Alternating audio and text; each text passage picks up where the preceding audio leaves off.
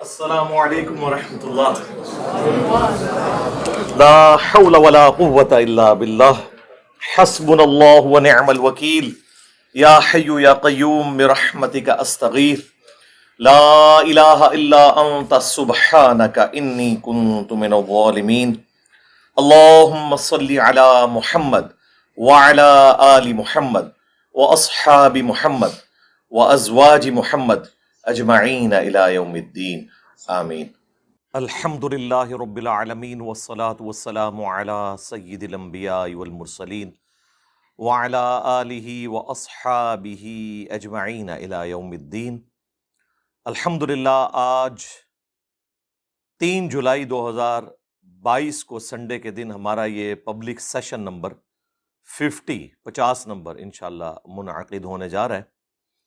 آپ کے یہ سوالات پرچیوں کی شکل میں میرے پاس آ چکے ہیں، لیکن ان کو میں انشاءاللہ بعد میں ڈسکس کروں گا۔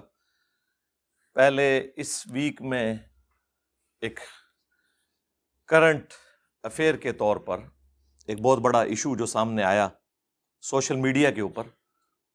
انڈیا کے تو سارے میڈیا کے اوپر وہ ایشو چلا، لیکن پاکستان میں اسے ڈسکس نہیں کیا گیا مین میڈیا کے اوپر۔ شاید اس وجہ سے کہ کوئی یہاں پر بھی ہنگامہ آرائی شروع نہ ہو جائے۔ لیکن سوشل میڈیا کے اوپر یہ جیسے یہ ویک سٹارٹ ہوا تو وہ صبح سویرے سارے معاملات چلنا شروع ہو گئے۔ انڈیا میں ایک جگہ ہے ادے پور، اس کے اندر ایک ٹیلر کی شاپ میں دو مسلمانوں نے گھس کر تیز دھار چھریوں کی مدد سے، وہ چھریاں بھی کیا تھیں، وہ تو ٹوکا نما کو بڑے بڑے چھرے تھے۔ اس کو انتہائی خوفناک طریقے سے قتل کیا اس ہندو ٹیلر کو اور اس سے بڑھ کر اس کی ویڈیو بنائی گئی اور پھر سوشل میڈیا پہ ڈیٹرنس کے لیے ڈالی گئی۔ وہاں کے جتنے سمجھدار قسم کے مسلمان علماء ہیں اور سیاستدان ہیں، سب نے اس کی مذمت کی کہ اس طریقے سے قانون کو ہاتھ میں لینا یہ اسلام کی روح سے بھی حرام ہے اور بیسک ہیومن رائٹس کے خلاف ہے۔ لیکن اس پورے واقعے میں جو میرے لیے سب سے زیادہ تکلیف دہ چیز ہے وہ یہ ہے کہ اس طرح کے چند انڈیویجولس جو قانون کو ہاتھ میں لیتے ہیں، ان کی سزا باقی تمام لوگوں کو بھگتنی پڑتی ہے۔ آپ ذرا ایک لمحے کے لیے امیجن کریں کہ پاکستان میں اگر چند ہندو مل کر یا چند کرسچنز مل کر اسی طریقے سے کسی مسلمان درزی کی دکان میں گھس کر اسے اس طریقے سے قتل کریں تو آپ سوچ سکتے ہیں کہ اگلے دن پورا ملک بند ہوا پڑا ہوگا۔ کیونکہ ظاہر مسلمان تو اکثریت میں ہے اب بالکل اس کو آپ انڈیا کی اینک لگا کے دیکھیں کہ وہاں پر ہندو اکثریت میں ہے اور وہاں یہ حرکت کرنے والا مسلمان ہے۔ دو مسلمانوں نے مل کے یہ حرکت کی۔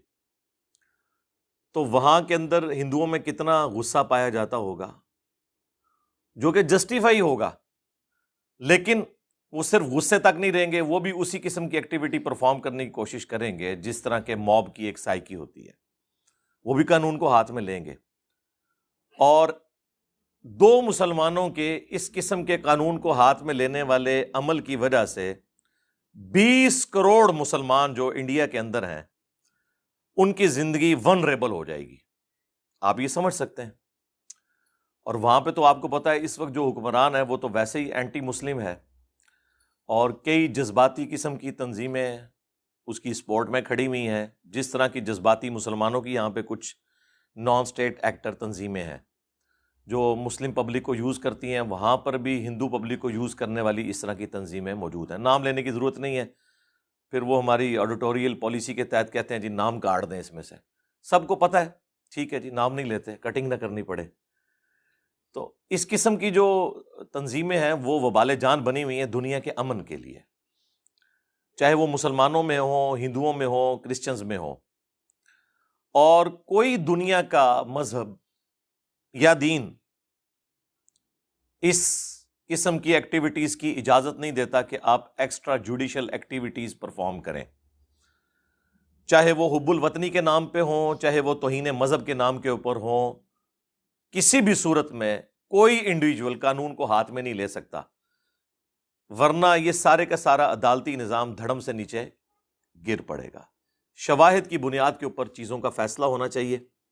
ادروائز جس کا جب دل کرے گا، اپنی ذاتی دشمنی نبھانے کی خاطر، اسے توہین مذہب کا نام دے کر کسی بھی انڈیویجول کی جان لے لے گا۔ اور یہ ہمارے ملک میں تو آئے دن آپ کو پتہ ہے، ہوتا رہتا ہے۔ یہ سیالکوٹ انسیڈنٹ جس کے اندر ایک سری لنکن کو ظالمانہ طریقے سے قتل کیا گیا، وہ اس کی نمائندہ مثال ہے۔ اس کے علاوہ بھی کئی ایک ایکٹیویٹیز یہاں پہ پرفارم ہوئی اسپیسیفک ادے پور والے واقعے کے اعتبار سے یہ جو دو انڈیویجول تھے، ایک ریاض اتاری اور دوسرا محمد غوث۔ بعض اس کے ساتھ بھی اتاری لگا رہے ہیں۔ اور ظاہر ہے کہ یہ نسبت اس شخصیت کی طرف ہے جو پاکستان میں ایک ڈومیننٹ مذہبی پیشوا ہیں۔ محمد الیاس اتار قادری۔ چونکہ وہ عطر کا کام کیا کرتے تھے، اس لیے انہوں نے اپنا تخلص بھی اپنی نعتیہ شاعری کے اندر اتار رکھا۔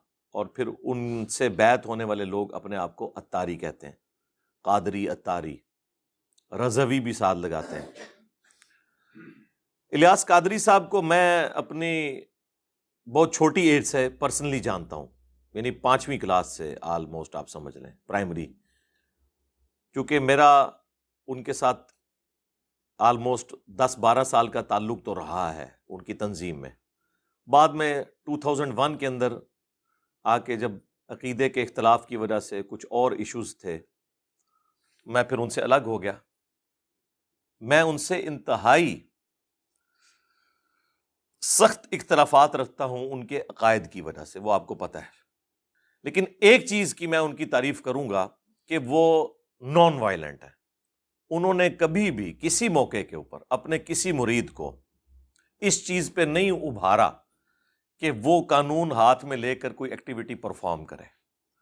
دیکھیں، سب سے بڑی ایکٹیویٹی تو یہ ہو سکتی ہے نا، کسی شخص کے اوپر قاتلانہ حملہ ہو اور اس کے دنیا میں لاکھوں چاہنے والے ہوں جو اس کے اشارے کے اوپر، ایک انگلی کے اشارے پہ جان دینے کے لیے تیار ہوں اور وہ شخص کوئی پروٹیسٹ بھی نہ کرے اس کے خلاف۔ الیاس قادری صاحب کے ساتھ یہ ہو چکا ہے۔ نائنٹین نائنٹی فائیو میں ان کے اوپر قاتلانہ حملہ ہوا، ان کے ساتھی اس میں شہید ہو گئے اور وہ بچ گئے۔ اس کے بعد بھی انہوں نے کہا تھا کہ اگر مجھے کوئی قتل بھی کر دینا تو میں نے اسے پیشگی معاف کیا ہوا ہے۔ اور اگر اللہ تعالیٰ نے قیامت کے دن مجھے کوئی شفات کا عزن دیا تو میں اپنے قاتل کو اپنے ساتھ جنت میں لے کے جاؤں گا کہ جس نے مجھے شہادت کے درجے پر فائز کیا۔ یہ خیر انہوں نے ایک، ان کا اپنا ایک غلوب ہے۔ اس کی کوئی شرح حیثیت نہیں میں بتا رہا، میں آپ کو ان کی پازیٹیونیس بتا رہا ہوں۔ پازیٹیوٹی بتا رہا ہوں ان کی تو انہوں نے کبھی اس کے اوپر کوئی اس طرح کا پروٹیسٹ نہیں کیا۔ پاکستان میں بڑے بڑے معاملے ہوئے، لیکن کبھی بھی آپ کو الیاس قادری صاحب اور ان کی جماعت دعوت اسلامی کسی موقع پر کوئی پلے کارڈ اٹھائے ہوئے بھی نظر نہیں آئے گی۔ پروٹیسٹ تو بڑی دور کی بات ہے۔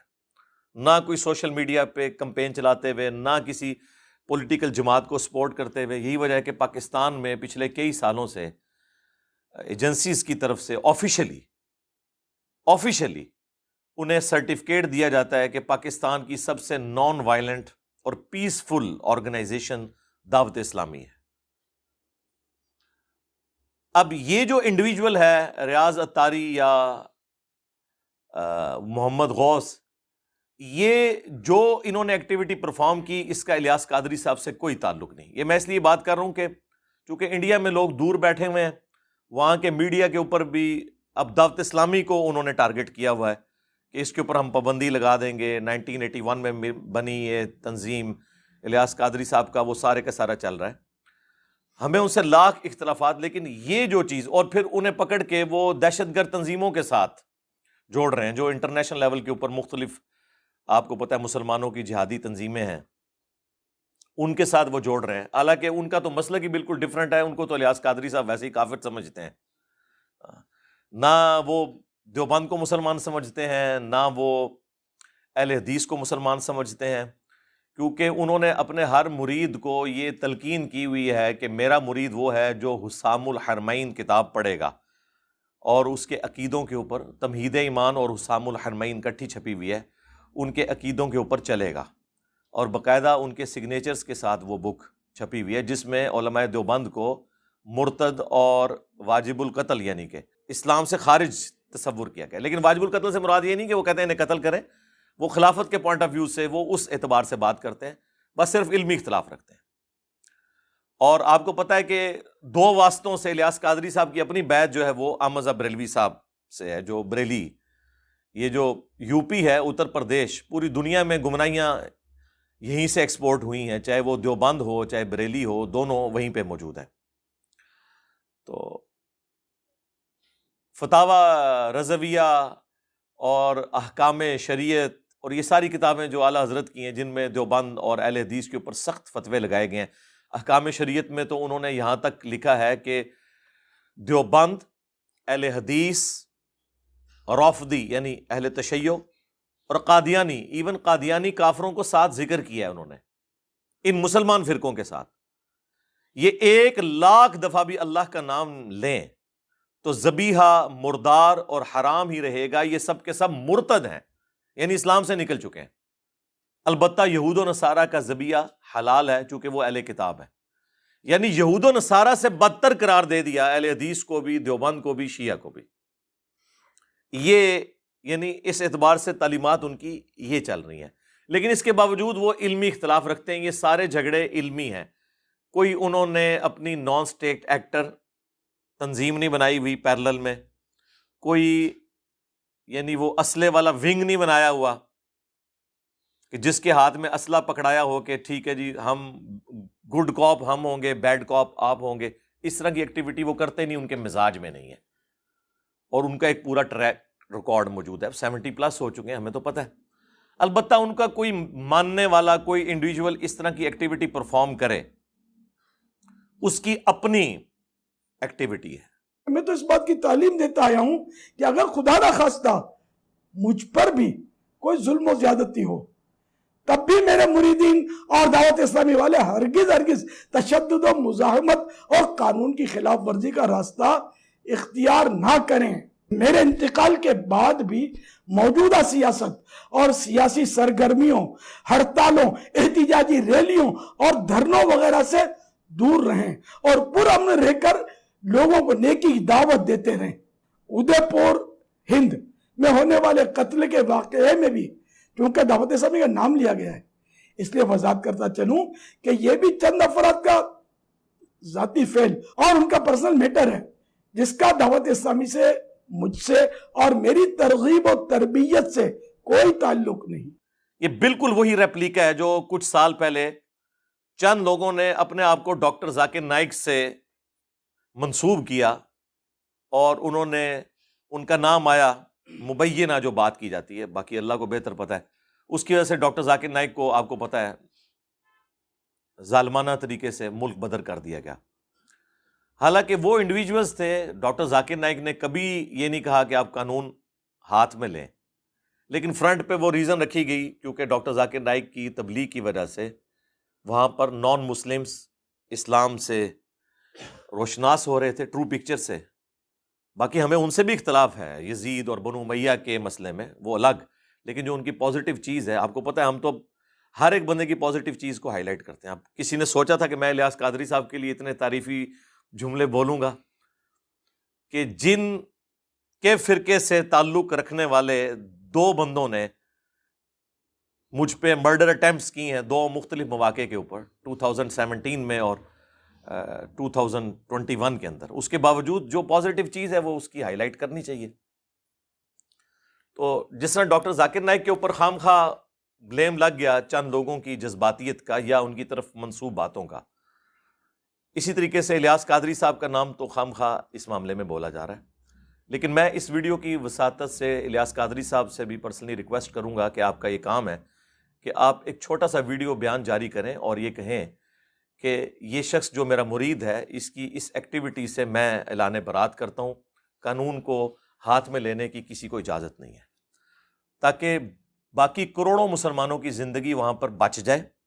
پلس آپ کی تنظیم کو بین نہ کیا جائے۔ پچھلے دنوں تبلیغی جماعت کے خلاف مہم چلی سعودی عرب سے اور پھر وہ بھی انڈیا تک پہنچی۔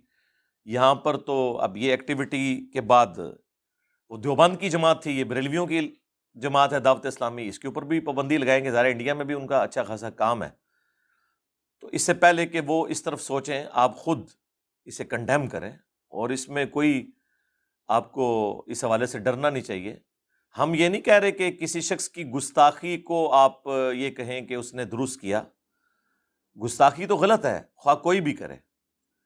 اس ٹیلر کے اوپر بھی یہ الزام تھا کہ اس نے سوشل میڈیا کے اوپر نوپور شرما، جو پچھلے دنوں انڈیا میں ایک عورت جس نے ٹی وی ٹاک شوز میں آ کے مختلف مواقع کے اوپر نبی صلی اللہ علیہ وآلہ وسلم اور اسلام کے حوالے سے انتہائی گستاخانہ جملے استعمال کیے۔ اس کی سپورٹ کا الزام اس کے اوپر تھا۔ تو اس کی سپورٹ میں تو لاکھوں کروڑوں ہندو کھڑے ہوئے ہیں، تو اب یہ تو نہیں کہ ساروں کو دنیا سے ختم کرنا ہے۔ ہمارے نزدیک تو جو بھی کرسچن یہ کہتا ہے نا کہ عیسیٰ ابن مریم اللہ کے بیٹے ہیں، وہ اللہ کو گالی دے رہا ہے تو کیا ہم آلموسٹ ایک ارب کے قریب اس طرح کے کیتھولک کرسچنس کو دنیا سے ختم کر دیں گے؟ اور پروٹیسٹنٹ تو اس سے بھی ایک قدم آگے ہیں۔ وہ تو کہتے ہیں کہ عیسیٰ ابن مریم ہی اللہ ہے ناؤد باللہ۔ تو یہ دونوں ملا کے آلموسٹ پونے دو ارب one point seven five billion لوگ ہیں جو اللہ تعالیٰ کو گالی دے رہے ہیں قرآن کی روح سے۔ سورہ مریم میں آئے کہ قریب ہے کہ آسمان پھٹ پڑے اور پہاڑ ریزا ریزا ہو جائے اور زمین شک ہو جائے۔ الرحمانی ولدا، کہ انہوں نے رحمان کے لیے بیٹا تجویز کیا۔ اگر زمین و آسمان اور پہاڑوں کے احساسات ہوتے تو یہ اتنا بڑا جملہ سن کے وہ بھی پھٹ پڑتے ان کے اوپر۔ لیکن ہم ان کی غلطی علمی طریقے سے ہائی لائٹ کرتے ہیں۔ قرآن پڑھ کے دیکھیں، سورہ عال عمران میں صورت المائدہ میں اللہ تعالیٰ نے کرسچنس کے غلط نظریات کا علمی رد کیا ہوا ہے۔ تو یہ تو نہیں کہ دنیا سے آپ نے ختم کر دینا ہے اپنے مخالفین کو۔ اگر یہی ہوتا تو اللہ تعالیٰ مخالفین دنیا میں رہنے نہ دیتا۔ یہ حق اور باطل کی کشمکش جاری رہے گی۔ ہمارا کام ہے ہم علمی طریقے سے معاملات کو پبلک کے سامنے پریزنٹ کریں اور ایسا امیج اپنے ریلیجن کا پیش کریں کہ وہ اس سے متاثر ہوں۔ نہ کہ یہ کہ وہ متنفر ہو جائیں۔ جو پریکٹیکلی اس وقت زیادہ تر اس طرح کی صورتحال ہمیں سوشل میڈیا پہ نظر آ رہی ہے۔ تو ہم کرسچنس کو یہ نہیں کہتے دنیا سے ختم کرتے ہیں ہم کہتے ہیں کہ علمی اختلاف رکھیں۔ اسی طریقے سے ہندوؤں کے بارے میں بھی، یہودیوں کے بارے میں بھی ہمارا ایٹیچیوڈ یہ ہونا چاہیے کہ ہم کہیں انہیں بھی رائٹ ہے دنیا میں رہنے کا۔ ہم علمی طریقے سے اپنا مقدمہ ان کے سامنے رکھیں گے، جس کی مرضی وہ قبول کرے جس کی مرضی نہ قبول کرے لا اکراہ فی الدین، قد تبین الرشد من الغی۔ سورہ البقرہ آیت نمبر 256 دین قبول کرنے کے معاملے میں جبر نہیں ہے۔ بے شک اللہ تعالیٰ نے ہدایت کو گمراہی سے الگ کر دیا ہے۔ اب جس کی مرضی ہے وہ قبول کرے، جس کی مرضی ہے نہ قبول کرے۔ لیکن آپ نے گن پوائنٹ کے اوپر کسی کو اسلام میں داخل نہیں کرنا۔ وہ جو شروع میں رومنز اور پرشینز کو اسلام نے تلوار کے زور کے اوپر اکھاڑا، تو وہ ایک وقت کے پیغمبر کے انکار کرنے پر عذاب استحصال آیا ان کے اوپر۔ اور وہ اس لیے کہ انہوں نے صدیوں سے اللہ تعالیٰ نے انہیں ڈھیل دی ہوئی تھی اس کے باوجود، وہ اپنی عوام کا استحصال کرتے تھے اور جبرن انہیں اپنے مذہب میں داخل کرتے تھے۔ رومنز کا ہیڈ جو ہے بت پرست تھا، پوری رعایا بت پرست تھی۔ کسی کو اجازت نہیں تھی اپنا مذہب بدلنے کی۔ اسی لیے کرسچنس کی اتنی پرسیکیوشن کی۔ یہ تو حضرت عیسیٰ علیہ السلام کے اٹھائے جانے کے آلموسٹ تین سو سال کے بعد کانسٹنٹائن ٹو نے جب کرسچینٹی قبول کر لی، اس وقت ہم اسے اسلام ہی سمجھتے ہیں، تو پھر پوری رعایا مسلمان ہوگی یہ کسی تبلیغ کے اگینسٹ اتنے بڑے لیول پہ کرسچینٹی نہیں پھیلی ہے، بلکہ بادشاہ نے وہ قبول کر لیا تھا۔ لیکن اسلام نے آ کے پہلی دفعہ یہ بات کی کہ بادشاہ کا دین اور رعایا کا دین الگ ہو سکتا ہے۔ لیکن رومنز اور پرشینز اس کی اجازت نہیں دیتے تھے، تو بدماشوں کو اکھاڑنے کے لیے ایز اے لاسٹ ریزارٹ مسلمانوں کو تلوار اٹھانی پڑی۔ اس والے سے میں اکثر کہہ چکا ہوں کہ انڈیا میں ایک بہت بڑے اسکالر پچھلے دنوں ان کی ڈیتھ ہوئی ہے، نائنٹی فائیو پلس ان کی ایج تھی۔ وحید الدین خان صاحب رحمہ اللہ تعالیٰ ان کی کتاب ہے، اسلام دور جدید کا خالق، وہ آپ کتاب پڑھیں۔ اس میں انہوں نے کہا کہ اس وقت فریڈم آف ایکسپریشن جو آپ کو دنیا میں نظر آ رہا ہے، یہ اسلام کی دین ہے۔ لیکن اس تک پہنچنے کے لیے تلوار مجبوراً اٹھانا پڑی۔ جس طرح ایک پولیس والے کو مجبوراً گن اٹھانا پڑتی ہے۔ رٹ آف دی گورنمنٹ کو قائم کرنے کے لیے یہ نہیں ہوتا کہ وہ دہشت گرد ہوتا ہے۔ وہ دہشت گرد ہوتا ہے چوروں اور دہشت گردوں کے اگینسٹ نہ کہ عوام الناس کے اگینسٹ ان کے دلوں میں ڈیٹرنس پیدا کرتا ہے۔ تو اس حوالے سے ٹرو پکچر اسلام کی آپ پیش کریں، یہ آپ کی ذمہ داری ہے۔ علمی طریقے سے اپنا موقف سامنے رکھیں۔ الیاس قادری صاحب سے میں ریکویسٹ کروں گا کہ ان کی طرف سے ایک ویڈیو کلپ اس حوالے سے ضرور آنا چاہیے۔ اور اس ویڈیو کلپ کا ان شاء اللہ تعالیٰ انڈیا کے مسلمانوں کو بالخصوص اور پوری دنیا کے مسلمانوں کو بالعموم فائدہ ہوگا ان شاء اللہ تعالیٰ۔ باقی اس طرح کی جتنی ایکٹیویٹیز ہیں، اس کے اوپر آپ کو پتا ہے کہ ہمارے پلیٹ فارم سے گفتگو کی جاتی ہے۔ اور چونکہ میں ایک ان بائسڈ انالیسز رکھتا ہوں، اس کی وجہ سے بعض اوقات مسلمان بھی ناراض ہوتے ہیں، بعض اوقات دوسرے لوگ بھی۔ لیکن علمی طریقے سے کوئی رد نہیں کرتا، گالی گلوچ کے ذریعے، جذباتی ڈاکٹرن کے ذریعے معاملات کو لے کے چلتے ہیں۔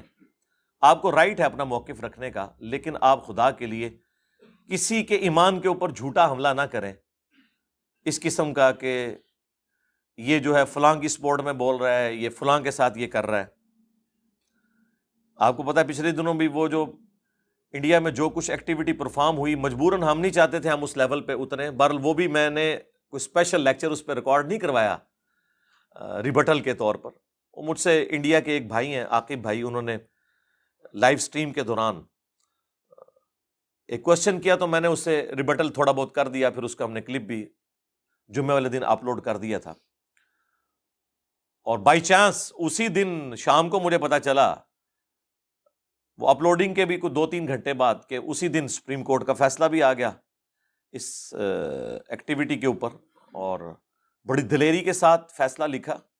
گو، اس میں چند چیزوں کے اوپر میری ریزرویشن ہے، لیکن پھر بھی میں سلام پیش کرتا ہوں اس سپریم کورٹ کے جج کو کہ اس نے نان مسلم ہوتے ہوئے اس نے کرٹیکلی یہ چیز ہائی لائٹ کی کہ یہ جو کچھ انڈیا میں ہو رہا ہے، اس کا ذمہ دار وہ انڈیویجول ہے جس نے مختلف پروگراموں میں جا کے اس طرح کے گستاخانہ، توہین، آمیز کلمات یوز کیے اب ذرا آپ نے تسلی رکھ کے یہ بات سننی ہے کہ اگر پاکستان کا کوئی مسلمان جج اس طرح کا فیصلہ پاکستان کے کسی کرسچن یا ہندو کے بارے میں لکھتا، مسلمان کے اگینسٹ تو آج ملک بند نہ ہوا ہوتا۔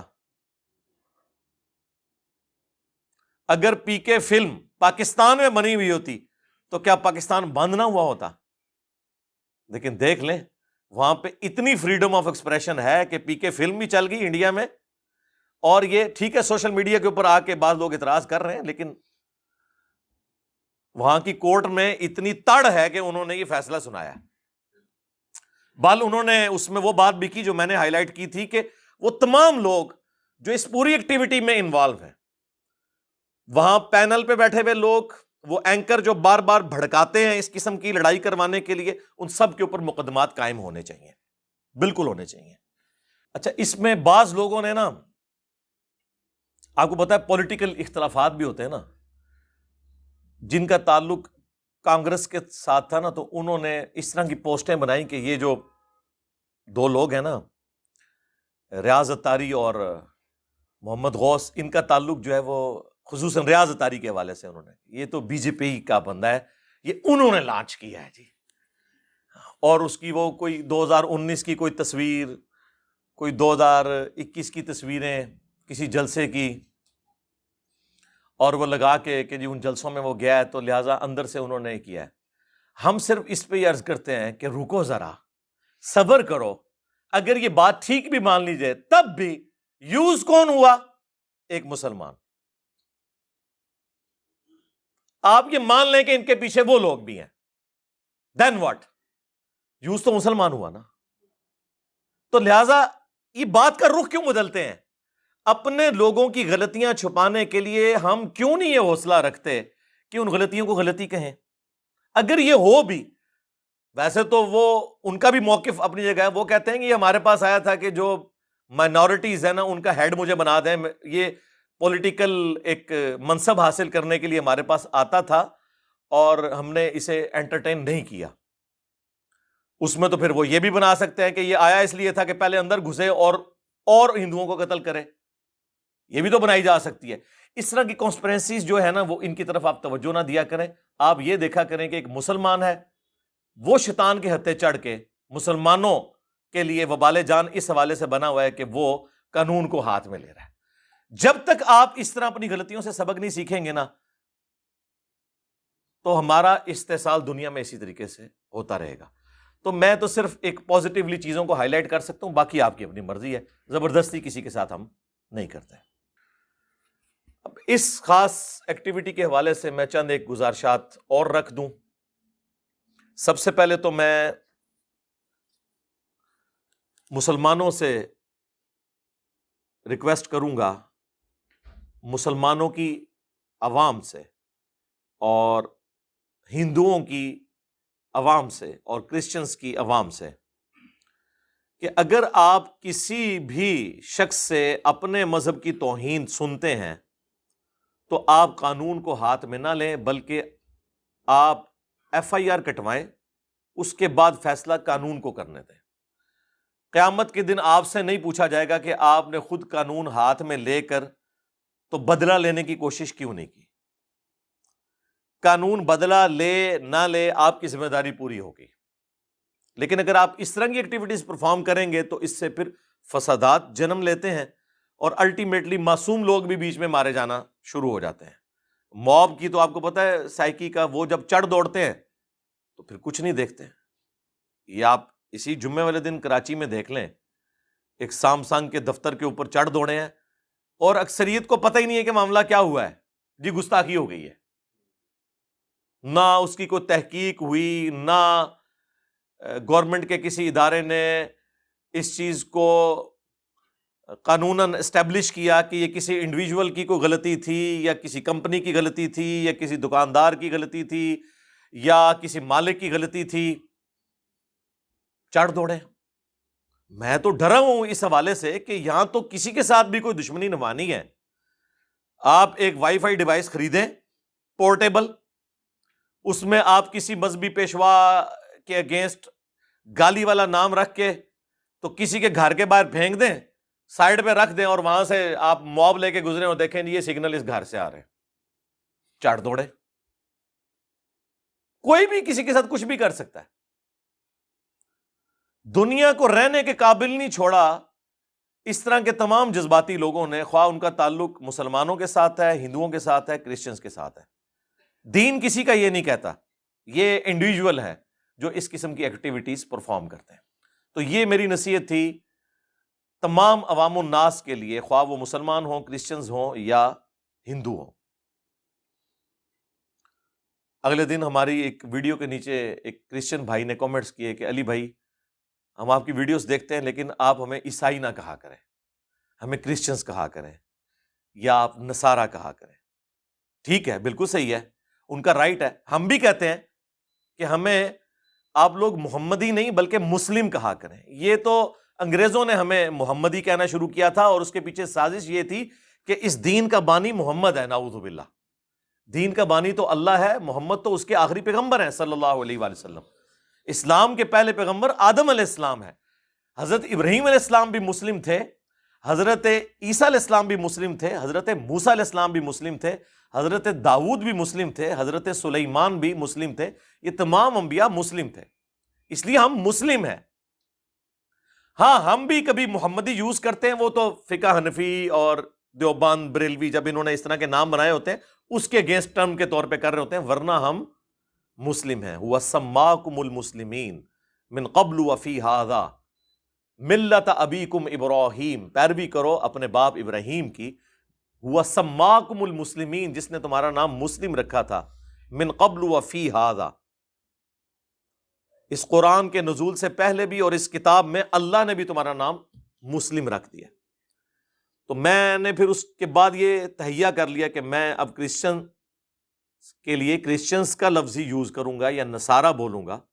نصارہ بھی وہ یوز کرتے ہیں۔ عیسائی نہیں بولوں گا۔ ٹھیک ہے، یہ آپ کا رائٹ ہے۔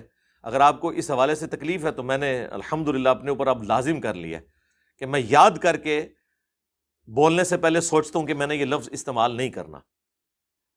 تو یہ میں نے جو عوام الناس ہے، تمام ریلیجن کی، انہیں ریکویسٹ کی ہے کہ آپ قانون ہاتھ میں نہ لیں۔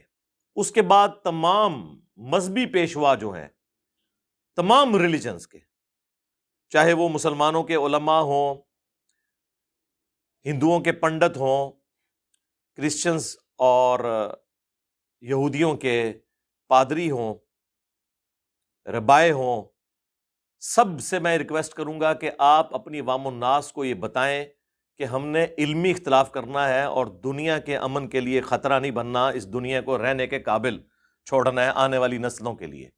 آنے والی نسلوں کے لیے کیا جو موجودہ نسلیں ہیں، ان کے لیے مشکل ہو گیا ادھر زندگی گزارنا۔ یہ مذہبی پیشواؤں کا کام ہے کہ اس طرح کی ایکٹیویٹیز کے اوپر اگر آپ کے مذہب سے تعلق رکھنے والا کوئی ایکٹیویٹی کرتا ہے، سب سے پہلے آپ میدان عمل میں اتر کے اسے کنڈیم کریں کہ بھائی قانون کو ہاتھ میں نہ لیں۔ یہ آپ کی ذمہ داری ہے۔ اس کے بعد میں حکومتوں سے ریکویسٹ کروں گا۔ اس میں بھی خصوصاً عدالتوں سے۔ جوڈیشری کا کام ہے۔ کہ ان چیزوں کو انشور کیا جائے۔ اور حکومت کا کام ہے کہ ایسے لوگوں کے خلاف کیسز بنائے جائیں جو اس طرح قانون ہاتھ میں لیتے ہیں یا کسی مذہب کی توہین کرتے ہیں، اس کے بعد عدالتیں سخت فیصلے کریں۔ توہین مذہب کرنے والوں کو بھی سزا دیں اور توہین مذہب کے نام پہ جو لوگ قانون ہاتھ میں لیتے ہیں ایکسٹرا جوڈیشل ایکٹیویٹی ماورائے عدالت ایکٹیویٹیز پرفارم کرتے ہیں، انہیں بھی سزائیں دیں۔ یہ کام حکومتوں کے اور عدالتوں کے کرنے کے ہیں کہ وہ اس قسم کی ایکٹیویٹیز کے اوپر کڑی نظر رکھیں۔ اور قانون کو امپلیمنٹ کریں۔ یہ نہیں کہ اس کو اتنا لمبا لے جائیں کہ لوگوں کو یہ شک ہونے لگے کہ یہ سب کے سب لوگ آپس میں ملے ہوئے ہیں۔ تو یہ تینوں طبقات کے لیے میری نصیحت تھی۔ اب آخر میں میں خصوصاً مسلمانوں سے مختصر سے وقت کے اندر پانچ آیات ان کے سامنے رکھوں گا۔ صرف اس کا ترجمہ اور تھوڑی سی تشریح، اس کے بعد میرا کام تو ہے وما علینا البلاغ۔ آپ کی اپنی مرضی۔ Number one. سورت البکرا کی آیت نمبر ٹو ففٹی سکس لا اکراہ فی الدین، قد تبین الرشد من الغی۔ دین قبول کرنے کے معاملے میں کوئی جبر نہیں ہے۔ بے شک اللہ تعالیٰ نے ہدایت کو گمراہی سے الگ کر دیا ہے۔ اب جس کی مرضی ہے وہ حق کا راستہ قبول کرے، جس کی مرضی انکار کرے۔ انا ہدینا حسبیل اما شاہ کروں اما کفورا۔ ہم نے ہدایت کا راستہ واضح کر دیا۔ چاہے تو شکر گزاری کی روش اختیار کرو، خواہ نہ شکری کی۔ وہ اللہ نے فیصلہ کرنا ہے۔ تو دین آپ نے گن پوائنٹ پہ کسی کو نہیں سکھانا، بلکہ علمی طریقے سے اپنا پوائنٹ آف ویو رکھنا ہے۔ یہ آیت ہر مسلمان کو جو دعوت و تبلیغ کا کام کر رہا ہے، پہلے نمبر پہ اس آیت کے بارے میں پتا ہونا چاہیے، چاہے وہ مسلمانوں کے اندر کر رہا ہے یا غیر مسلم کے سامنے کر رہا ہے۔ دوسری آیت، خصوصاً غیر مسلموں کے حوالے سے، وہ سورت الانام کی آیت نمبر 108 ولا تصب الذین یدعون من دون اللہ مت گالی دو ان ہستیوں کو جن کو یہ اللہ کے سوا پکار رہے ہیں۔ یعنی لوگوں کے جو جھوٹے خدا ہیں، ہمارے نزدیک جو جھوٹے خدا ہیں، انہیں گالی مت دو۔ فیسب اللہ ادوم بغیر علم۔ پس اس کا انجام یہ ہوگا کہ وہ اللہ کو گالی دیں گے بغیر علم کے۔ یعنی اللہ تعالیٰ انہیں بینیفٹ دے رہا ہے کہ انہیں تو اللہ کا تعارف نہیں ہے نا۔ تو وہ غصے میں آ کے تمہارے سچے خدا کو گالی دیں گے۔ اس طرح کی ایکٹیویٹی پرفارم نہ کرو کہ جس کی وجہ سے یہ رزلٹ نکلے۔ تیسری آیت سورت المائدہ میں۔ ولا یجری من کم شنا قوم اللہ تعدلو اللہ تعالیٰ فرما رہا ہے کہ کسی قوم کی دشمنی تمہیں اس بات پہ نہ ابھارے کہ تم انصاف کا راستہ چھوڑ دو۔ دلو ہوا اقرب التقوا انصاف کرو، یہی تقوی کے قریب ہے۔ اور یہ اسپیسیفکلی مشرقین عرب کے خلاف جو مسلمانوں کا معاملہ چل رہا تھا اس وقت، معاملات چل رہے تھے، جنگیں بھی ہو گئی اللہ تعالیٰ فرما رہا ہے، ان کی دشمنی بھی۔ اور وہ دشمن وہ تھے جو وقت کے پیغمبر کے دشمن تھے۔ ان کی دشمنی بھی تمہیں نہ ابھارے کہ تم انصاف سے ہٹ جاؤ۔ یعنی میدان جنگ میں بھی انصاف کرنا ہے۔ عام حالت میں بھی انصاف کرنا ہے۔ اللہ کو یہی پسند ہے۔ اللہ ٹروتھ لور ہے۔ اللہ تعالیٰ انصاف پسند ہے۔ یہ آیت اس حوالے سے بہت اہم۔ پھر چوتھے نمبر پہ وہ آیت ادعو الى سبیل ربک بالحکمہ والموعظۃ الحسنہ وجادلہم باللتی ہی احسن سورۃ النحل۔ بلاؤ اپنے رب کے راستے کی طرف، حکمت کے ساتھ اور اچھے واز کے ساتھ۔ اور اگر تمہیں مجادلہ، کبھی علمی ڈبیٹ کرنی پڑ جائے، تو وہ بھی آسن طریقے سے کرنی ہے، گالی گلوچ سے نہیں۔ اس آیت کے اوپر بھی گھنٹوں بولا جا سکتا ہے۔ صرف میں نے یہ حوالہ دیا، باقی میری آپ قرآن کلاسز دیکھیں، میں نے ان آیات کے اوپر گھنٹوں گفتگو کی ہوئی ہے۔ اور پانچویں آیت جو سورت النساء میں اللہ تعالیٰ نے فرمایا کہ تم دیکھو کہ ایسی جگہ پر ہو جہاں پر اللہ کی آیات کے ساتھ کفر کیا جا رہا ہے اور ان کا مذاق اڑایا جا رہا ہے۔ تو تم وہاں سے اٹھ جاؤ، یہاں تک کہ وہ اپنا ٹاپک بدل لیں۔ ادر وائز تم بھی ان میں شمار کیے جاؤ گے۔ یعنی اللہ تعالیٰ یہ نہیں فرما رہا کہ وہاں پہ خود کو حملہ کر دو جا کے۔ ہاں نہیں۔ اگر اللہ کی آیات کا کفر اور مذاق اڑایا جا رہا ہے، تم کسی مجلس میں دیکھو، وہاں سے اٹھ جاؤ۔ اگر تم میں یہ طاقت نہیں ہے، نہ تم میں کوئی اتنی علمی کیپیسٹی ہے کہ تم ان کی باتوں کا جواب دے سکو تو تم وہاں سے اٹھ جاؤ۔ سوشل میڈیا پہ بھی اگر آپ کے سامنے اس طرح کی کوئی چیزیں آئے نا، تو آپ ادھر سے اٹھ جائیں۔ یعنی مراد یہ کہ لیو کر جائیں۔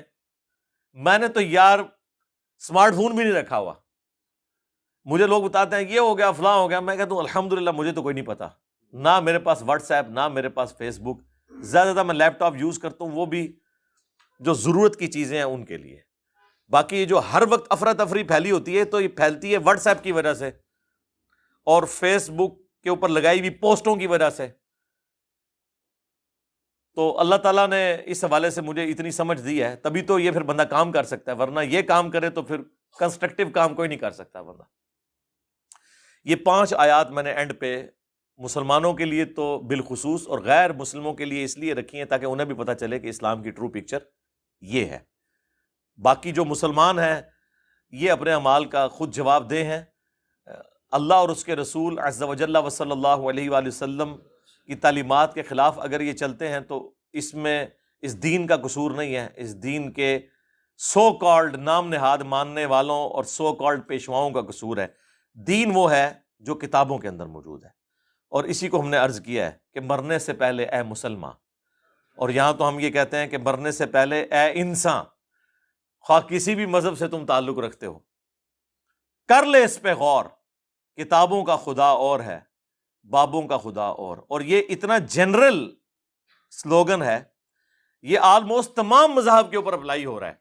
آپ ان کی کتابیں دیکھیں اور ان کے پیشواؤں کو دیکھیں اور ان کے فالوورس کو دیکھیں تو ان کی کتابوں اور ان کے مذہب کے ماننے والوں میں بھی آپ کو فرق نظر آئے گا۔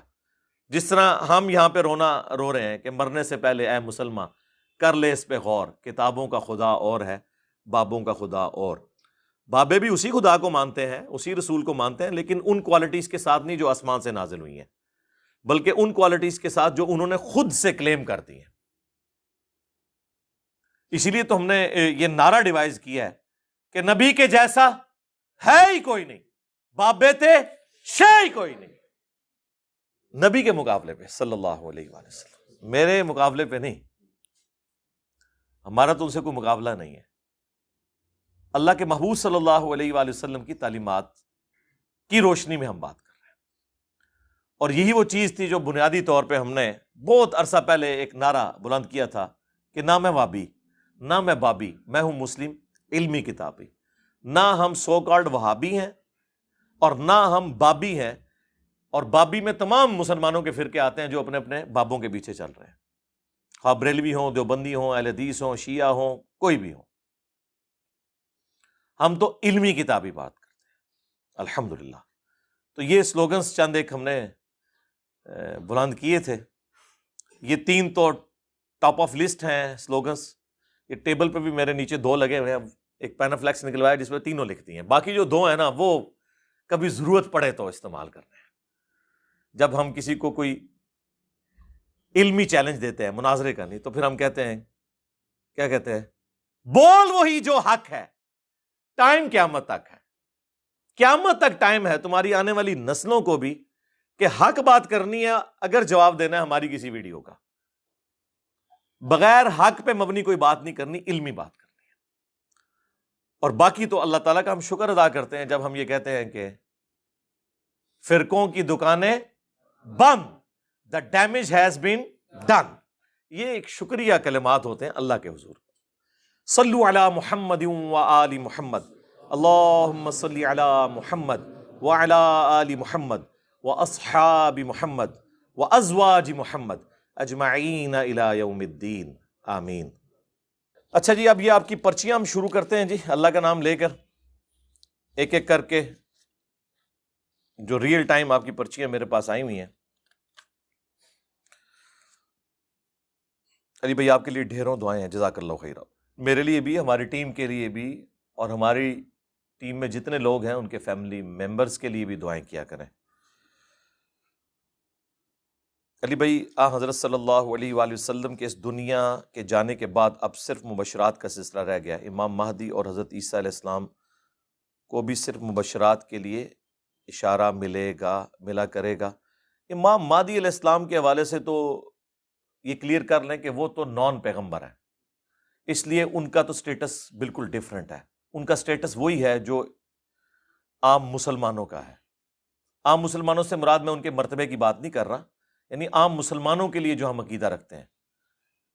سیدنا ابو بکر، عمر، عثمان و علی رضی اللہ عنہ اجمعین۔ تو ظاہر مولا علی سے تو افضل نہیں ہوں گے نا امام محمد مادی۔ تو اگر مولا علی رسول اللہ کی میت کے اوپر یہ خطبہ دے رہے ہیں اور وہ تعزیت کے کلمات بیان کر رہے ہیں جو نہج البلاغہ کے اندر موجود ہیں کہ یا رسول اللہ، آپ کی موت، اگلے انبیاء کی موت کی طرح نہیں ہے، بلکہ آپ کی موت کی وجہ سے آسمان کا زمین سے رشتہ منقطع ہو گیا، اب کوئی وہی نہیں آئے گی۔ تو سرکار پھر اگر مولا علی کا یہ اسٹیٹس ہے، تو امام مادی تو شاہی کوئی نہیں۔ ٹھیک ہوگا جی؟ یہ فارمولہ ہر جگہ فٹ آئے گا آپ کو۔ اور میں نے ناج البلاغا کا حوالہ اس لیے پیش کیا، ویسے تو میں نے اس کے اوپر کشف الہام کے اوپر پوری ویڈیوز ریکارڈ کروا دی ہیں۔ اور یہ جو ابن عربی نے فتنہ کھڑا کیا تھا، جس کی وجہ سے ہمارے استاد مولانا اسحاق صاحب بھی ڈسیو ہوئے، اس کے اوپر بھی آلموسٹ میری پچاس منٹ کی ویڈیو اپلوڈ ہونے کے قریب ہے۔ وہ تیار ہو چکی ہے۔ انشاءاللہ چند دنوں میں وہ بھی سامنے آ جائے گی۔ کہ جی وہ منصب نبوت نہیں ہے، لیکن نبوت کے کمالات جاری ہیں۔ اس کے حوالے سے وہ جتنی پھکیاں ہیں نا، میں نے وہ دی ہیں۔ الحمد للہ وہ آ جائیں گی انشاءاللہ۔ باقی رہ گئے عیسیٰ علیہ السلام۔ چونکہ عیسیٰ علیہ السلام پیغمبر ہیں تو پیغمبر کو اللہ تعالیٰ جب مبوس فرما دیتا ہے، اس کے بعد پیغمبری اس سے چھینتا نہیں ہے، کیونکہ وہ اللہ تعالیٰ کے چنے ہوئے بندے ہوتے ہیں۔ وہ مخلص بندے ہیں۔ ایک لفظ ہے مخلص۔ مخلص ہوتا ہے اخلاص شو کرنے والا اللہ کے لیے، زیر کے ساتھ۔ اور ایک ہے مخلص، جسے اللہ خود اپنے لیے خالص کر لے۔ جس طرح کے انبیاء کرام تو حضرت عیسیٰ علیہ السلام کا سٹیٹس اس امت کے اعتبار سے تو امتی والا ہوگا، لیکن ان کی نبوت نہیں چھینی ہوئی ہوگی۔ نبوت اپنی جگہ موجود ہوگی اور اسی وجہ سے ان کے ساتھ جو معاملہ ہے وہ وہی والا جاری رہے گا، لیکن وہ وہی کون سی ہوگی؟ مسلمانوں کو گائیڈ کرنے کے لیے کہ ابھی یہ دجال آیا ہے تو اس کے فتنے سے بچنے کے لیے کیا کرنا ہے؟ ابھی یہ والا ایشو آیا ہے تو اس کے لیے مسلمانوں کے ساتھ معاملہ کیا کرنا ہے یا جوج ماجوج جب کھول دیے جائیں گے؟ تو لیکن شریعت کے حوالے سے نہیں، وہ واضح حدیث ہے صحیح مسلم میں۔ تھری نائنٹی فور، وہ راوی حدیث کہتا ہے کہ عیسیٰ ابن مریم جب اتریں گے تو تمہیں اللہ کی کتاب اور اس کے نبی کی سنت کے مطابق چلائیں گے۔ فقہ حنفی کے مطابق نہیں چلائیں گے۔ اس کے اوپر میری ویڈیوز آ چکی ہوئی ہیں۔ کیونکہ انفیوں کو تو کہنا ہے کہ وہ بھی امام منیفا کے مقلد ہوں گے، پھر وہ کہتے ہیں، نہیں نہیں، مقلد تو نہیں ہے وہ بس ان کا اجتہاد ان سے میچ کر جائے گا۔ تو اللہ تعالیٰ ان کو عقل دے، پھر بار بار مجھے بولتے ہوئے بھی تکلیف ہوتی ہے، آپ کو سنتے ہوئے بھی پھر باتیں رپیٹ ہوتی ہیں، اس لیے میں اس باتوں کو اسکپ کرتا ہوں۔ تو اس کی وجہ سے وہ فرق پڑے گا۔ اب رہ گیا کہ اس کی کو پلی لے اور کہ کہ جی ہمارے بابوں کے ساتھ بھی تو ایسا معاملہ ہو سکتا ہے، تو سرکار پہلے بابوں کے لیے نبوت کلیم کریں آپ، تو پھر ہم مان لیں گے۔ کیا مان لیں گے کہ آپ بھی غلامت کا دیانی دجال کے ماننے والے ہیں؟ یہ کریں گے تھوڑے نال۔ آؤ نا میدان اتنے سٹاں گے تو پانی بھی نہ ملے۔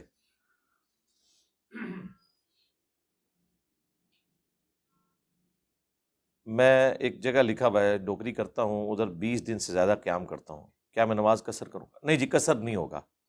کثر کے لیے انیس دن سے کم کا قیام ہے۔ نماز کثر اور مسافر کی نماز میری ویڈیو دیکھ لیں۔ بھلے آپ وہاں پہ دس سال تک نوکری کریں، لیکن اگر آپ ہر ویکینڈ پہ یا دوسرے ویکینڈ پہ واپس آتے ہیں ایون دوسرے ویکینڈ پہ بھی واپس آئیں تو چودہ دن کے اندر ہی واپس آ جائیں گے نا۔ حنفیوں والے جو پندرہ دن ہیں، ان سے بھی کم دن بن رہے ہیں، تو کوئی اختلاف نہیں۔ صحیح بخاری میں انیس دن ہے تو آپ نماز کثر کر سکتے ہیں۔ پوری پڑھنا چاہتے ہیں تو پوری پڑھیں۔ کثر واجب نہیں ہے، سنت ہے۔ تو پوری بھی پڑھیں تو نبی الاسلام نے کبھی کبھار پوری بھی سفر میں پڑھی ہے۔ لہٰذا آپ کو جہاں پہ شک ہو، وہاں پہ آپ پوری پڑھا پوری سے مراد فرض پورے۔ سنت کا تو معاملہ فرضیت والا نہیں ہے نا۔ باقی یہ تو بیس دن ہے تو اس میں تو ظاہر ہے آپ کو پوری نماز پڑھنی ہوگی۔ اور جب جماعت کے ساتھ آپ لوکل امام کے پیچھے پڑھیں گے، جہاں پہ آپ مسافر بھی ہیں، تب بھی آپ کو پھر نماز کے فرض پورے پڑھنے ہوں گے۔ یہ نہیں ہے کہ امام چار فرض پڑھا رہا ہے تو آپ دو پڑھ کے تو سائڈ پہ ہو جائیں۔ یہ کام نہیں کرنا آپ نے۔ اور مسافر آپ اس جگہ پر ہوں گے جہاں پہ آپ کی فیملی نہ ہو۔ فیملی سے مراد بیوی بچے یا آپ کا وہ آبائی علاقہ نہ ہو۔ مثلاً اب میرا آبائی علاقہ جہلم ہے، لیکن میرا گھر اسلام آباد میں بھی ہے، ذاتی۔ اگرچہ میرے بیوی بچے جہلم میں ہی رہتے ہیں، لیکن اسلام آباد چونکہ میرا ایک جاب کا سلسلہ تھا تو میں وہاں پر بھی نماز پوری پڑتا تھا، اس لیے کہ وہاں پہ میرا ذاتی گھر تھا۔ تو وہ میرا ایک وطن اصلی بن چکا تھا۔ اگر میرے پاس ذاتی مکان نہ ہوتا، میں تو ہر ویکینڈ پہ واپس آتا تھا تو میں کثر نماز پڑھ سکتا تھا۔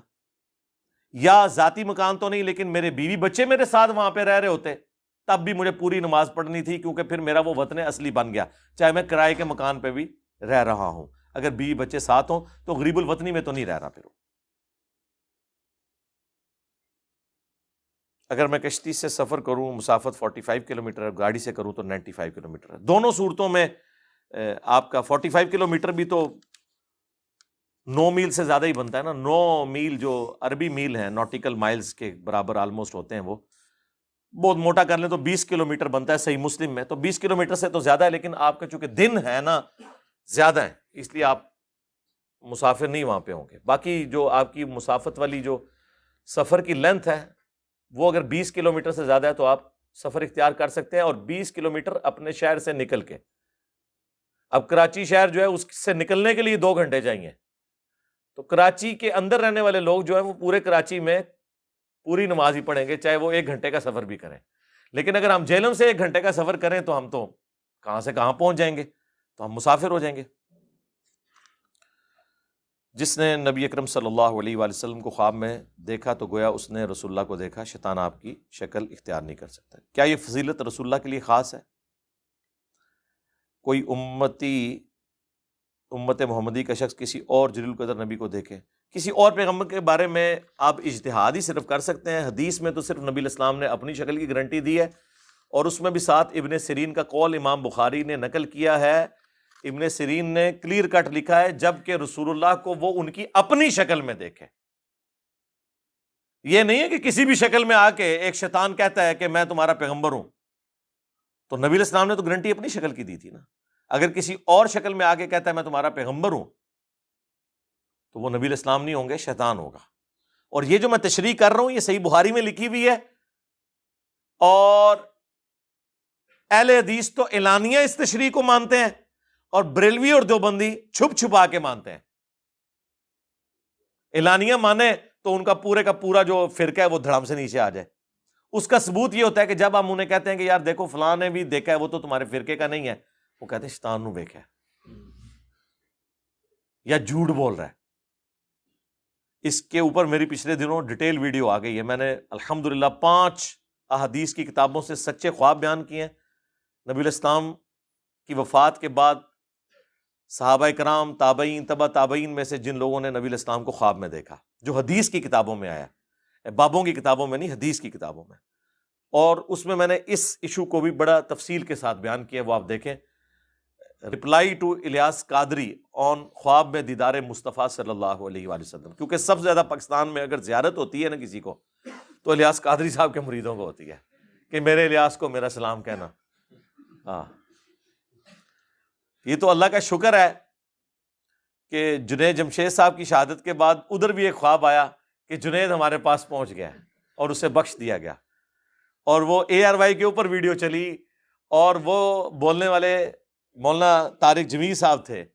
تو الحمد للہ جیسے لوہا لوہے کو کاٹتا ہے نا، اس خواب نے بریلویوں کے خواب کاٹ دیے۔ وہ کہتے ہیں یہ جھوٹے ہیں، وہ کہتے ہیں وہ جھوٹے ہیں۔ ہم کہتے ہیں ہو سکتا ہے دونوں ہی ٹھیک کہہ رہے ہو آپ ٹھیک ہے ہم تو کچھ نہیں کہہ رہے دیکھیں نا، میں کہتا ہوں، یہ کہتے ہیں جی، یہ ہر ایک کو غلط کہتا ہے۔ یار میں ٹھیک بھی نہیں کسی کو کہہ سکتا۔ اس پہ ہنسنے والی کون سی بات ہے؟ باقی میری آپ ویڈیو دیکھ لیں۔ علی بھائی، آپ کا کہنا ہے کہ خارجی کافر نہیں لیکن سنم نواجہ کی حدیث کے مطابق ان کو کافر کہا گیا ہے۔ احادیث میں جو اس طرح کے کفر آتے ہیں نا، انہیں کہا جاتا ہے کفر، دون الکفر۔ جس طرح کے صحیح مسلم میں حدیث ہے کہ بندے کے کفر اور اسلام میں فرق، شرک اور ایمان میں فرق کیا ہے؟ نماز ہے۔ تو پاکستان میں پھر کتنے کافر ہیں؟ ادھر بھی اس تک بیٹھے ہوں۔ تو اس کی تعویل کیا کی جاتی ہے؟ کہ عمل کفار والا ہے۔ یہ وہ کفر نہیں ہے جو اسلام سے نکالتا ہے۔ یہ کفر ہوتا ہے عربی میں انکار نہ شکری کے معنوں میں، کسی خاص اسپیسیفک معنوں میں۔ اچھا یہ تعویل ہم کیوں کرتے ہیں؟ اگر ہم یہ نہیں کریں گے نا، تو دنیا میں ہر فرقہ پھر اسلام سے ایک دوسرے کو نکالے بیٹھا ہوا ہے۔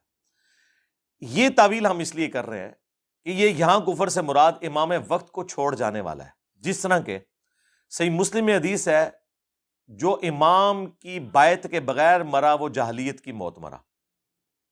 اب اسلام کی ٹرم میں جب جہالیت زمانہ جہالیت بولا جاتا ہے، تو اس سے مراد کیا ہوتا ہے؟ کفر کا زمانہ۔ تو جن لوگوں نے حضرت علی کی بیعت نہیں کی تو ان کو ہم کہتے ہیں کہ کافر مر گئے انہوں نے وقت کے امام کو نہیں پہچانا اور جہلیت کی موت مرے۔ کم کبھی ہم کہتے ہیں وہ کافر مر گئے۔ ہم کہتے ہیں نہیں، یہاں جہلیت سے مراد یہ ہے کہ گویا وہ عمل کیا اوور آل کافر نہیں ہے۔ یہ پیورلی علمی بحثیں ہیں۔ سب سے بڑھ کر، مولا علی سے زیادہ تو کوئی نہیں خوارج کو جانتا نا۔ تو سب سے پہلے تو مولا علی سے فتوا آنا چاہیے تھا نہیں کافر ہیں۔ تو میں نے المصنف ابن ابی شہبہ سے بتایا ہے کہ ان سے پوچھا گیا کہ یہ کافر ہیں تو انہوں نے کہا کہ یہ کفری سے تو بھاگے ہیں۔ تو وہ یہ حدیث پیش کر دیتے نا۔ مخلوق کے سب سے بہترین لوگ جو کتال کر رہے تھے وہ تو حضرت علی تھے۔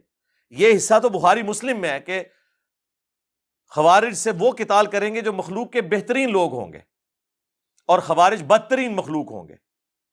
اور حضرت علی یہ حدیث بیان کرتے ہوئے کہتے ہیں کہ میں آسمان سے زمین پہ گر پڑوں، یہ تو مجھے گوارا ہے۔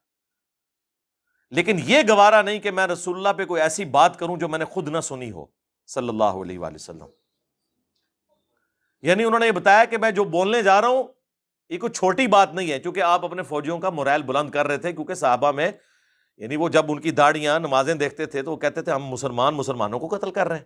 پھر حضرت علی نے وہاں دی سنائی کہ مخلوق کے بہترین لوگ ہوں گے جو خوارج کو قتل کریں گے اور مسلم کے تو الفاظ ہیں، اس کے بعد کوئی بھی نیک عمل نہ کریں، وہ ان کے لیے یہ کتال ہی ان کے مرتے دم تک کے لیے ان کی آخرت بچانے کے لیے کافی ہو جائے گا۔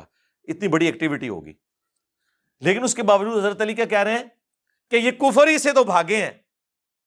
کیونکہ انہوں نے یہ سمجھا میں کافر ہو گیا ہوں تو مجھے بھی چھوڑ گئے۔ تو حضرت علی نے تو اس حدیث کا انکار کر دیا آپ کے زوم میں، لیکن میرے نزدیک انکار نہیں کیا، انہوں نے اس کی صحیح ڈیفینیشن بتائی۔ پھر پوچھا گیا، منافق ہے انہوں نے کہا، منافق کہاں سے ہو سکتے ہیں؟ منافق تو اللہ کا ذکر نہیں کرتے، مگر بہت تھوڑا، یہ تو اتنی لمبی نمازیں پڑھتے ہیں۔ اور بخاری مسلم میں الفاظ ہیں کہ علی، اتنی لمبی وہ نمازیں پڑھیں گے کہ تمہیں بھی ان کی نمازوں پہ رشک آئے گا۔ تو نماز تو اللہ کی پڑھ رہے ہیں نا وہ؟ اچھا۔ اور پھر حضرت علی سے جو ان کا اختلاف ہے، وہ بھی حضرت علی کی محبت میں ہے کہ معاویہ کے ساتھ آپ صلح کیوں کر رہے ہیں؟ یہ باغی ہے، یہ واجب القتل ہے۔ یہ ان کا سٹانس تھا۔ ان کو کوئی اپنی ذاتی اختلاف نہیں تھا۔ ہم جو انہیں غلط کہتے ہیں، وہ اس لیے کہ امام وقت کے حکم کی انہوں نے نافرمانی کی۔ جس طرح کے اگر ناؤز باللہ صحابہ کرام صلح حدیبیہ کے موقع پر رسول اللہ کا حکم ماننے سے انکار کر دیتے، حضور کی محبت میں ہی، جو شروع میں ریلیکٹنٹ تھے، حضرت عمر بھی بخاری میں الفاظ ہیں کہ یار اللہ ہم دب کے کیوں صلح کریں؟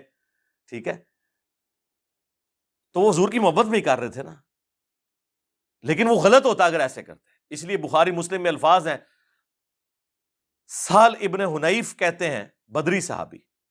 یہ وہی تھے جنہیں حضرت معاویہ کو معزول کر کے حضرت علی نے شام کا گورنر لگایا تھا اپنے دور خلافت میں اور حضرت معاویہ نے استعفیٰ دینے سے انکار کر دیا تھا تو جنگ صفین لڑنی پڑی حضرت علی کو۔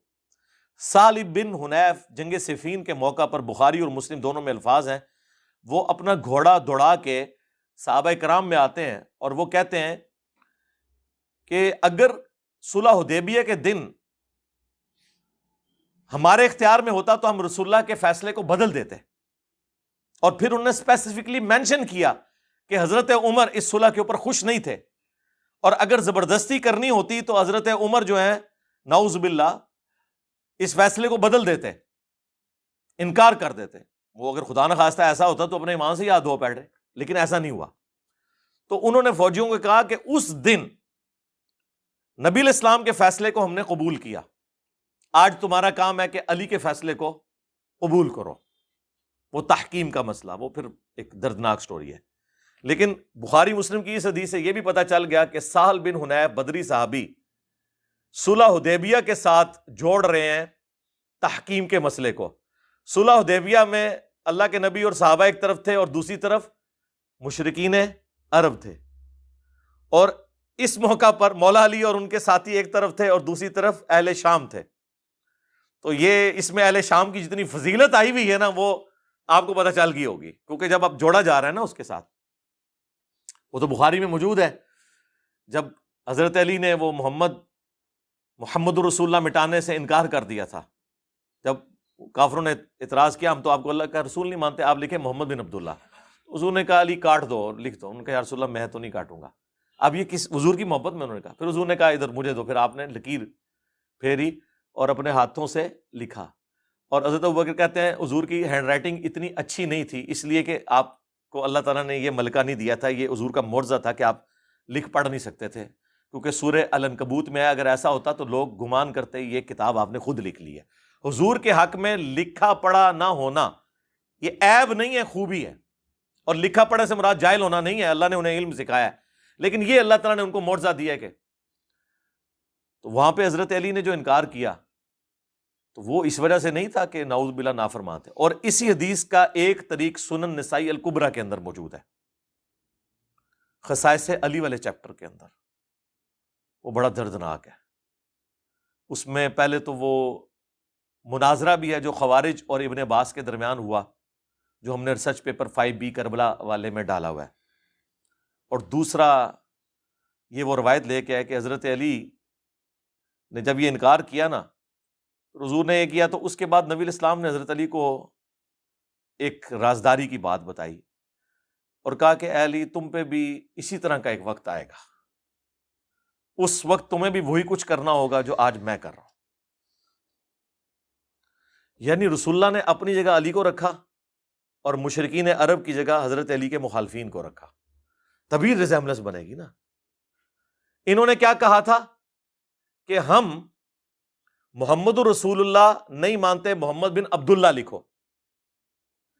جب حضرت علی اور حضرت معاویہ کے درمیان جنگ بندی ہوئی، جو معاہدہ لکھا گیا، اس میں لکھا تھا، امیر المؤمنین خلیفت المسلمین، علی ابن ابی طالب اور معاویہ ابن ابی سفیان کے درمیان۔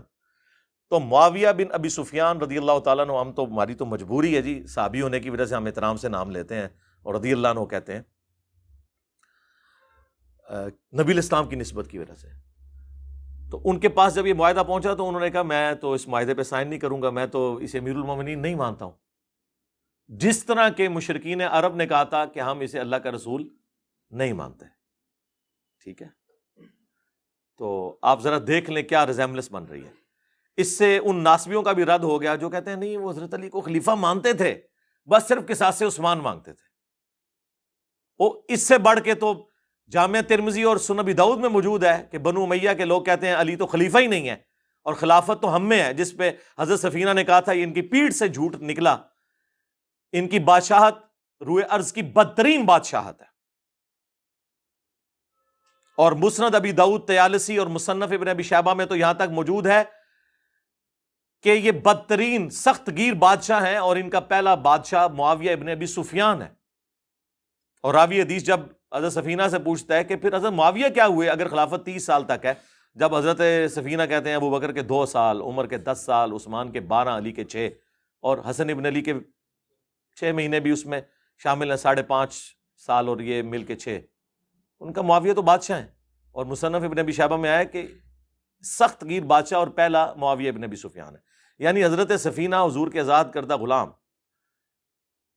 وہ ان کو خلیفہ نہیں مانتے تھے، بلکہ بادشاہ مانتے ہم خلیفہ بھی نہیں مانتے، یہ ذہن میں رکھیے گا۔ خلیفہ راشد چھوڑ دیں، خالی خلیفہ بھی نہیں مانتے۔ ملک مانتے ہیں۔ ہاں ان معنوں میں تو خلیفہ آپ بے شک عمران خان کو بھی کہہ لیں اور شباز شریف کو بھی کہہ لیں، حکمران کے طور پہ یزید کو بھی کہہ لیں، آپ کا دل کرے۔ لیکن اگر خلیفہ ان ٹرو سینس کے اندر ہے تو وہ وہ خلفۂ راشدین وہی ہیں۔ اب حضرت علی رضی اللہ تعالیٰ علیہ السلام کوئی حضور نے فرمایا کہ تمہیں بھی پھر وہی کرنا پڑے گا جو مجھے کرنا پڑا۔ تو وہ جب حضرت معاویہ نے وہ تحریر واپس کی نا، تو حضرت علی رضی اللہ تعالیٰ عنہ نے کہا صدق رسول اللہ صلی اللہ علیہ وآلہ وسلم۔ رسول اللہ نے سچ کہا تھا اور کہا کہ یہ مٹا دو، تم لکھو علی ابن ابی طالب اور معاویہ ابن ابی سفیان کے درمیان ٹھیک ہے اس میں حضرت علی کی جو تکلیف ہے، اس کا تو آپ اندازہ کر سکتے ہیں، لیکن آپ اس چیز کا اندازہ کریں کہ مخالفین کے اوپر جو وعید فٹ ہوئی ہے کہ انہوں نے محمد رسول اللہ کا انکار کر کے محمد بن عبداللہ لکھوایا، حالانکہ وہ مشرق تھے۔ سمجھ میں آتا ہے۔ یہاں پہ کلمہ گو مسلمان تھے، اہل شام، اور انہوں نے امیر المومنین، خلیفۃ المسلمین علی ابن ابی طالب کٹوا کر کیا لکھوایا؟ علی ابن ابی طالب۔ تو ریزیملس تو سیم ہے۔ تو دیکھ لیں کس کی نسبت کہاں جڑی ہوئی ہے۔ علی کے ماننے والے رسول اللہ کے ساتھ کھڑے ہیں۔ اور علی کے مخالفین اس جگہ پر رسول اللہ نے انہیں کھڑا کیا۔ ہم نہیں کھڑا کرتے، وہ کہیں گے جی فتوا لگا دیا۔ جہاں پر نبی الاسلام کے مخالفین صلح حدیبیہ کے موقع پر کھڑے ہوئے تھے۔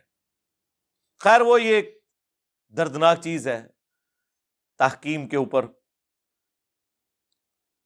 یہ جو جنگ بندی ہوئی اور اس میں پھر وہ دو بندے نامنیٹ ہوئے۔ ادھر سے ابن عباس نے جانا تھا مولا علی کی طرف سے، انہوں نے کہا ہم ابن عباس کو نہیں مانیں گے، یہ علی کا رشتہ دار ہے۔ صرف ابو موسا اشری کو۔ یعنی دھکے سے ایسا بندہ چوز کیا جو اتنے اچھے طریقے سے ڈبیٹ نہیں کر سکتا تھا۔ اور ادھر سے آئے جناب اتنی پرسنالٹی کہ ان کے نام کے اوپر آج تک عمر و یار کی کہانیاں پڑھائی جاتی ہیں یعنی ان کی نسبت کی وجہ سے۔ میں نے نہیں لکھی کہانیاں، میرے متھے نہ مار دینا۔ ہاں۔ امر ابن آس رضی اللہ تعالیٰ عنہ، ہم تو نام احترام سے لیں گے۔ ظاہر ہے صحابی ہیں۔ صلاح حدیبیہ کے بعد مسلمان ہوئے، لیکن فتح مکہ سے پہلے مسلمان ہوئے ہیں۔ یہ بھی اور حضرت خالد ابن ولید بھی۔ تو امر بن آس وہ جب طے پایا اور فیصلہ یہ طے پایا کہ جناب، دونوں کو کہتے ہیں سائڈ پہ ہو جاؤ تو تیسرا بندہ کوئی خلیفہ چن لیتے ہیں۔ اندازہ کریں، یہ کون سا فیصلہ طے پایا جا رہا تھا کہ ایک بندہ حاکم، یہ اسی طریقے سے ہے کہ کسی کے گھر میں چور گھس جائیں۔ اور آپ جا کے یہ فیصلہ کرنا شروع کر دیں کہ ٹھیک ہے، لڑنے کی ضرورت نہیں، دونوں آدھا آدھا مال کر لو۔ یا مالک بھی دستبردار ہو جائے، چور بھی دستبردار ہو جائے اور کسی تیسرے بندے کے حوالے کر دیتے ہیں یہ مکان۔ بھائی مولا علی کو تو انہیں صاحب نے خلیفہ چنا تھا جنہوں نے ابو بکر، عمر، عثمان کو چنا ہوا تھا، بلکہ وہ جو چھ رکنی کمیٹی جو صحیح بخاری میں آتا ہے، اس میں حضرت عثمان کے بعد تو حضرت علی اب باقی تھے۔ ان سے زیادہ کون خلافت کا حقدار تھا بعد میں؟ حضرت عثمان کی شہادت کے بعد۔ تو یہ کوئی فیصلہ تھا؟ جی عبداللہ بن عمر کو بنا دیں۔ یہ بھی بیچ میں ایک رائے آئی۔ اسی وجہ سے وہ صحیح بخاری میں اکتالیس سو آٹھ ہے نا، جو حضرت معاویہ نے خطبہ دیا تھا، عبداللہ بن عمر کی طرف کنایا کرتے ہوئے، کون تم میں سے خلافت کے لیے خواہش رکھتا ہے؟ سینگ اٹھائے، میں اس کے باپ سے زیادہ خلافت کا حقدار ہوں۔ حضرت عمر کی نعوذ باللہ توہین کر دی۔ تو عبداللہ بن عمر کہتے ہیں، بعد میں میں نے ارادہ کیا کہ میں اپنی گوٹ کھولوں، جو میں ایسے کر کے بیٹھا تھا احتبا کر کے، دونوں گھٹنوں کو۔ اور میں کھڑے ہو کے اسے کہوں کہ معاویہ، تجھ سے زیادہ خلافت کا حقدار وہ ہے جس نے تجھ سے اور تیرے باپ سے اسلام کی خاطر جنگیں کی ہوئی ہیں۔ یعنی عبداللہ بن عمر، کیونکہ غزوہ خندق کے چیپٹر میں یہ حدیث امام بخاری لے کے آیا ہے یا حضرت علی کی طرف اشارہ ہے کہ تم باپ بیٹا تو کافر تھے، آج بعد میں مسلمان ہو کے کہہ رہے ہو کہ ہم عمر سے بھی زیادہ خلافت کے حقدار ہیں۔ کیونکہ انہوں نے کہا، میں اس کے اور اس کے باپ سے زیادہ خلافت کا حقدار ہوں۔ تو ظاہر جسے کہا، اسی کو تکلیف ہوئی نا۔ انہوں نے بعد میں کہا، میں نے ارادہ کیا، لیکن پھر میں فتنے کے ڈر سے خاموش ہو گیا اور خون ریزی کے ڈر سے۔ پھر مجھے جنت کی نعمتیں یاد آ گئیں کہ ٹھیک ہے، مر کے تو جنت میں ہی جانا ہے، دنیا میں کمپرومائز کر لیتے ہیں۔ اور وہ راوی حدیث جو تابعی ہے، وہ کہتا ہے کہ عبداللہ بن عمر نے خاموش ہو کے اپنی عزت بھی بچا لی اور اپنی جان بھی بچا لی۔ یعنی ایک خال المومنین نے جی عبداللہ بن عمر بھی تو خال المومنین ہے مومنین کے ماموں نہیں ہے سیدہ حفصہ کے بھائی ہیں۔ اور اس بخاری کے حدیث میں حضرت حفصہ ہی ان کو بھیج رہی تھی کہ جاؤ، بھائی معاویہ کا جا کے خطبہ سنو، ورنہ تمہاری غیر موجودگی کو کہیں تمہارے خلاف سازش کے طور پر ایکسیپٹ نہ کر لیا جائے۔ اور دوسرے خال المومنین، حضرت ام حبیبہ کے بھائی حضرت معاویہ رضی اللہ تعالیٰ اندازہ کریں، اس عورت کی نسبت کی وجہ سے عزت کی جا رہی ہے جس عورت نے اپنے بھائی اور باپ سے ٹکر لے کے حضور سے شادی کی ہوئی ہے۔ اور کل کو مسلمان ہو کے اس کی نسبت کو اپنے حق میں یوز کیا جا رہا ہے۔ یعنی آپ پہلے مخالفت کریں کہ تم اس نبی پہ ایمان کیوں لائی ہو۔ اور کل کو جب آپ ایمان لے آئے تو آپ کہ میں تو اس کا بھائی ہوں۔ میں تو اس کا باپ ہوں۔ خیر، وہ تحکیم کے اس موقع کے اوپر، یہ بھی تحکیم کے بعد کا واقعہ ہے۔ جو یہ میں بخاری فور ون زیرو ایٹ بیان کر رہا ہوں۔ باقی آپ میرا کربلا والا ریسرچ پیپر پڑھیں تو الحمد للہ ہر چیز آپ کو کلیئر ہو جائے گی۔ چلے خیر، وہ تحکیم کے مسئلے پہ آئے۔ وہاں سے جناب ابو موسا اشری کو انہوں نے کہا مانیں گے ادھر سے امر بن آس گئے۔ اور جی معذول کر دیں جی۔ اور امر بن آس نے کہا کہ سب سے پہلے ابو موسا اشری سے کہا کہ تم کھڑے ہو کے اناؤنسمنٹ کرو کہ میں علی کو معذول کرتا ہوں اور معاویہ کو بھی معذول کرتا ہوں۔ پھر میں کھڑے ہو کے اناؤنسمنٹ کروں گا کہ میں معاویہ کو معذول کرتا ہوں اور علی کو بھی کرتا ہوں، کوئی اور بندہ چنیں گے۔ لیکن رزلٹ کیا نکلا؟ ابو موسا اشری جو ہے وہ تو ممبر پہ چڑھ کے انہوں نے یہ بات کر دی۔ ہمارے نزدیک تو بالکل غلط فیصلہ تھا۔ اما بناس جب چڑھے، انہوں نے کہا کہ دیکھو، اس نے تو علی کو بھی معذول کر دیا اور معاویہ کو معذول کیا۔ میں معاویہ کو بحال کرتا ہوں، اسے خلیفۃ المسلمین بناتا ہوں اور علی کو معذول کرتا ہوں۔ ایک صوبے کے گورنر کو خلیفت المسلمین بناتا ہوں۔ یعنی ان کہتے ہیں وہ کھلونے کی تھان دیتی تھے منجی ڈا کے بہ گئے۔ تو ابو موسا عشری جو ہے، انہوں نے، ان کو پھر غصہ آیا کہ یہ تو کمرے کے اندر کیا کمٹمنٹ کر کے آیا تھا۔ تو انہوں نے کہا کہ تو جو ہے نا، تیری مثال، کتے کی مثال ہے۔ اے امر یہ انہوں نے کہا، میں نے نہیں کہا۔ تو انہوں نے کہا، تیری مثال گدے کی مثال ہے۔ ٹھیک ہے۔ خیر، اسی کے اوپر وہ چپکلش ہوئی، معاملہ یہیں پہ ختم ہو گیا۔ پھر حضرت علی واپس چلے گئے۔ ابھی صفین پارٹ ٹو ہونا تھا، لیکن خوارج نے حضرت علی کو شہید کر دیا۔ اس کے بعد پھر ابو مساشری پوری زندگی حضرت علی کے سامنے نہیں کبھی آئے، شرمندگی کے مارے، جو کچھ ایکٹیویٹی پرفارم ہوئی۔ اسی وجہ سے شیعہ جو ہے ابو مساشری کو برا کہتے ہیں۔ تو وہ کوئی سو فیصد پھینکنے والی بھی ان کی بات نہیں ہے مس ہینڈلنگ تو ان سے ہوئی ہے۔ ہم یہ کہتے ہیں وہ صحابی ہیں۔ صحابیت کا احترام کریں۔ دیکھیں سر، ہمارے جتنا جگرا ہے کسی کا، ہم تو مولا علی کے مخالفین کو بھی کہتے ہیں کہ یار صحابی ہیں، احترام کریں۔ علمی رد ضرور کریں، لیکن احترام کے دائرے کے اندر۔ میرا دعویٰ ہے کہ ہمارے کربلا والے ریسرچ پیپر میں کوئی ایک حدیث بھی ایسی نہیں ہے جسے دنیا کے تمام محدثین ضعیف کہتے ہوں۔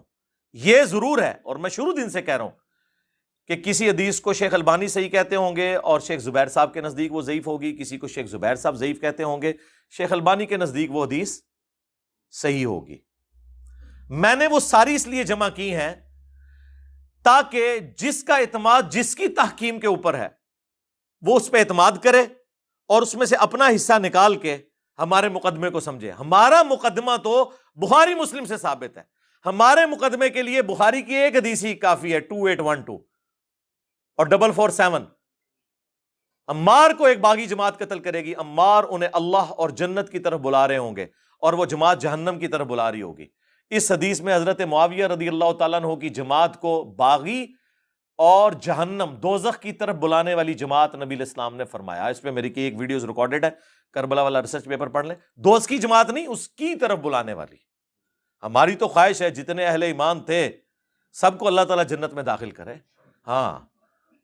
ہمارا کوئی لینا دینا نہیں ہے، ہم تو اسلام پہ جو افطار ٹوٹی ہے، اس کو ڈسکس کرتے ہیں۔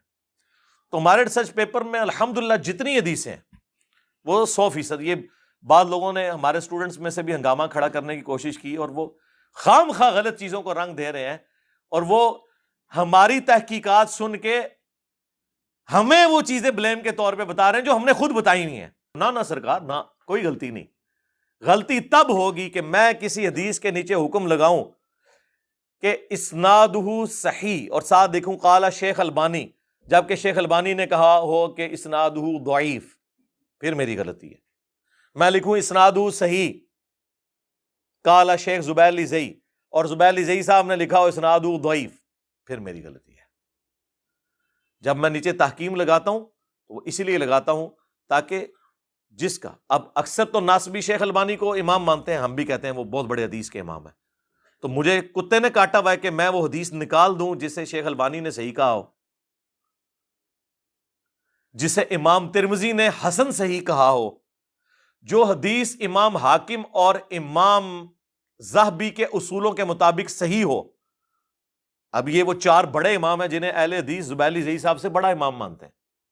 یعنی وہ حدیث جو ترمزی میں ہے کہ وہ عبید اللہ ابن زیاد کا جب سر کاٹ کے مختار سخوی کے سامنے رکھا گیا۔ تو اس کے نتنوں میں سانپ گھس گیا تھا۔ اس حدیث کو شیخ زبیر صاحب کہتے ہیں کہ اس میں آمش کی تدلیس ہے، میں اسے ضعیف کہتا ہوں۔ میں جب شیخ صاحب سے پوچھا، شیخ صاحب کہتے ہیں میرے نزدیک ایک سانپ نہیں، ایک ہزار سانپ اس کے نتنوں میں داخل ہونے چاہیے۔ ہاں وہ کہتے ہیں میں تو خوش ہوں، لیکن میں اصول پہ بات کر رہا ہوں، مجھے اس کی سما کی تصریح نہیں ملی۔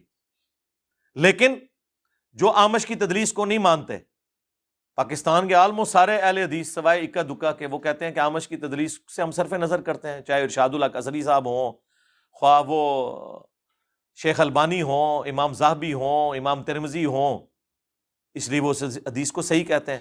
تو میں نے وہ حدیث ڈالی ہوئی ہے تو بعض لوگوں نے اعتراض کیا جی انجینئر صاحب نے ضعیف روایت ڈالتی ہے۔ منو پہ دس دینے میرے کو سیکھ کے منو پہ دس دینے سرکار ضعیف نہیں ہے۔ جن کے خلاف ناسبیت کا مقدمہ ہے، ان کے نزدیک وہ بالکل صحیح، آپ کو سمجھ آئی یہ بات کی؟ یہ میں کیسے نکال دوں؟ جو کہ میرے پاس ایک ہتھیار ہے۔ آپ یہ چاہ رہے ہیں میں وہ ہتھیار نکال دوں اور جو میں ہتھیار لے کے آؤں جس کو وہ مانتے ہی نہیں ہے تو میرے تو دونوں ہتھیار ہی فارغ ہو گئے نا۔ ہمارا مقدمہ تو بہاری مسلم میں ہے۔ لہذا اس میں جہاں جہاں پہ بھی کوئی روایت ہے الحمد للہ وہ محدثین کے نزدیک کبھی کسی محدث کے حکم میں صحیح ہوگی، کبھی کسی کے، دو نمبری نہیں ہوگی، اللہ کا شکر ہے، دو نمبری یہاں پہ نہیں ہے، دو نمبری کے لیے ضروری ہوتا ہے کہ آپ کسی فرقے کو فالو کریں۔ ہم تو ہر اس بات کو فالو کر لیتے ہیں۔ جو صحیح ہوتی ہے تو ہمیں موقف بدلنے میں کوئی ٹائم نہیں لگتا۔ الحمد للہ کہیں پہ غلطی ہو، اپنا رجوع ریکارڈ کرواتے ہیں۔ لیکن وہ غلطی ہونی بھی چاہیے نا، خام خواہ تو نہیں رجوع ریکارڈ کرانا یا خام خواہ میرے ساتھ اختلاف رائے تو نہ کوئی کرے۔ کوئی بات بنتی بھی ہو نا۔ آٹا گوندے ہلدی کیوں ہے تو آٹا گوندے ہوئے ہلنا تو پڑے گا نا وہ ایک ناسبی نے اعتراض کیا جی وہ آپ نے ترمزی کی آدھی حدیث لکھی ہے وہ حدیث پوری لکھی ہوئی ہے بھائی ترمزی کی کہ پہلا شخص جو اسلام قبول کیا جس نے زید ابن ارکم کہتے ہیں وہ علی ابن ابی طالب ہے کہتے ہیں نہیں جی ابراہیم نقی کا ساتھ کول تھا کہ وہ حضرت بکر کہتے ہیں بھائی ابراہیم نقی کی روایت جو ہے وہ مرسل ہے صحیح مسلم کے مقدمے میں ہے کہ تابعی کا قول کوئی شے نہیں ہے جب تک صحابی کو مینشن نہ کرے جب ایک روایت، آدھی جو روایت ہے وہ موقوف ہے ایک صحابی تک، جو سابقون الاولون میں سے ہیں، اور باقی جو آدھا اس کا جو حصہ ہے، وہ ہے ہی ضعیف اور مردود اور مرسل ہے۔ میں نے اس کو نہیں لکھا، تو اس سے کیا فرق پڑتا ہے؟ جبکہ میں اس پمفلٹ کے لکھنے سے پہلے پوری ویڈیو ریکارڈ کروا چکا ہوں، پہلا مسلم کون، اس میں میں نے اس کو پورا بریف کیا یہاں پہ میں کرتا تو یہ پمفلٹ میں چار سفے مجھے اور ایڈ کرنے پڑتے ہیں ایک ضعیف روایت کے بارے میں بتانے کے لیے کہ یہ ضعیف کیوں ہے۔ اس لیے میں نے جو صحیح پورشن ہے وہی لکھا ہے۔ سمجھ آئیے آپ کو بات کی؟ اور اس کو دو نمبری کہہ کے پیش کرتے ہیں۔ دو نمبری کیوں کرنی ہے؟ جو جو آپ دو نمبریاں بتاتے ہیں وہ آپ کی اپنی دو نمبریاں پکڑی جاتی ہیں۔ وہ ہمارے غلام محی الدین بھائی ہیں۔ یہ لفظ ہے محی الدین محی الدین ویسے بول دیتے ہیں لیکن اصل لفظ ہے محی الدین تو وہ مجھے کئی بار کہتے ہیں، علی بھائی، تحکیم کے اوپر کوئی ویڈیو ریکارڈ کرائیں، تحکیم کے اوپر کوئی ویڈیو ریکارڈ کرائیں۔ چلیں، آج ان کی خواہش پوری ہوگی، میں نے وہ خطرناک قسم کی باتیں جس سے کام پہ ٹانگ جائیں۔ وہ خطرناک باتیں جس سے ٹانگیں کام جائیں۔ میں نے جو کچھ فلودی میرے دماغ میں آئی، میں نے بیان کر دی۔ باقی میرا خیال ہے، ظہور احمد فیضی صاحب جنہوں نے خسائس علی کے اوپر کام کیا، ایک بریلوی عالم غلام سو سعیدی صاحب کے شاگرد ہیں، بہت محقق آدمی ہیں۔ سلح حسن پہ بھی انہوں نے ایک کتاب لکھی ہے۔ اور اب مسئلہ افضلیت کے اوپر بھی انہوں نے کتاب لکھی ہے۔ وہ میرا خیال ہے اب اس کے اوپر کام کر رہے ہیں، مسئلہ تحکیم کے اوپر۔ کچھ تو ویسے انہوں نے مختلف جستا جستا ذکر کیا ہے، باقی اگر وہ نہیں کر رہے ہوئے تو میں ان سے ریکویسٹ کروں گا اس ویڈیو کی وساطت سے بھی کہ وہ ماشاء اللہ کمپیٹنسی رکھتے ہیں۔ حضرت معاویہ رضی اللہ تعالیٰ عنہ کے فضائل میں جو جھوٹی روایتیں کٹھی کی تھیں، دعوت اسلامی والوں نے، انہوں نے ان کے رد کے اوپر بھی ایک اتنی موٹی کتاب لکھی ہے۔ باقی ہم تو بس اجمالن چیزیں بیان کر دیتے ہیں تاکہ آپ کے لیے اصلاح کا اس میں کوئی معاملہ ہو جائے۔ مقصد کسی کو ذلیل کرنا نہیں ہوتا۔ تو بات کہاں سے کہاں نکلی تھی وہ خوارج والی؟ وہ میں نے آپ کو کہا نا کہ کبھی آمد ہوتی ہے نا، آج ہو گئی۔ وہ اللہ نے فیصلہ کرنا ہوتا ہے شرح صدر کب ہو؟ یہ کشف نہیں ہے، الہام نہیں ہے، یہ شرح صدر ہے۔ جسٹ لائک like جب کسی شاعر کے اوپر کوئی دکھی کیفیت ہو تو وہ اشار کہہ دیتا ہے۔ تو ہمارا بھی یہی معاملہ ہوتا ہے کہ ہم اس طرح کی جب کوئی بات ہے، اب دیکھیں وہ بائی چانس ہی مطلب میں ایک جملہ بولا، جب کبھی ہم کوئی بات کرتے ہیں نا، کہ جی فضائل مال میں یہ لکھا ہے، تو وہ دیوبندیوں کے مولوی کہتے ہیں، او جی تو فلانے بزرگ نے بھی لکھا ہوا ہے، آپ ان کو کوئی نہیں غلط کرتے؟ او میں کیڑا جو فلانا؟ پھر اس میں میں نے ایک جملہ بولا، وہ فلبدی اللہ نے میری زبان سے جاری کیا کہ بھائی جب ہم کتاب و سنت کے دائرے میں حضرت معاویہ رضی اللہ تعالیٰ ہو حضرت عمر بناس رضی اللہ تعالیٰ ہو حضرت مغیر ابن شعبہ رضی اللہ تعالیٰ ہو سے اختلاف رکھ سکتے ہیں تو بابت شاہ ہی کوئی نہیں۔ وہ اس وقت جب جملہ میری زبان سے نکلا، وہ پھر اسے کوئی شرف قبولیت حاصل ہو گیا اور اب تو ماشاء اللہ وہ کمپلیٹ ہو گیا۔ کیا؟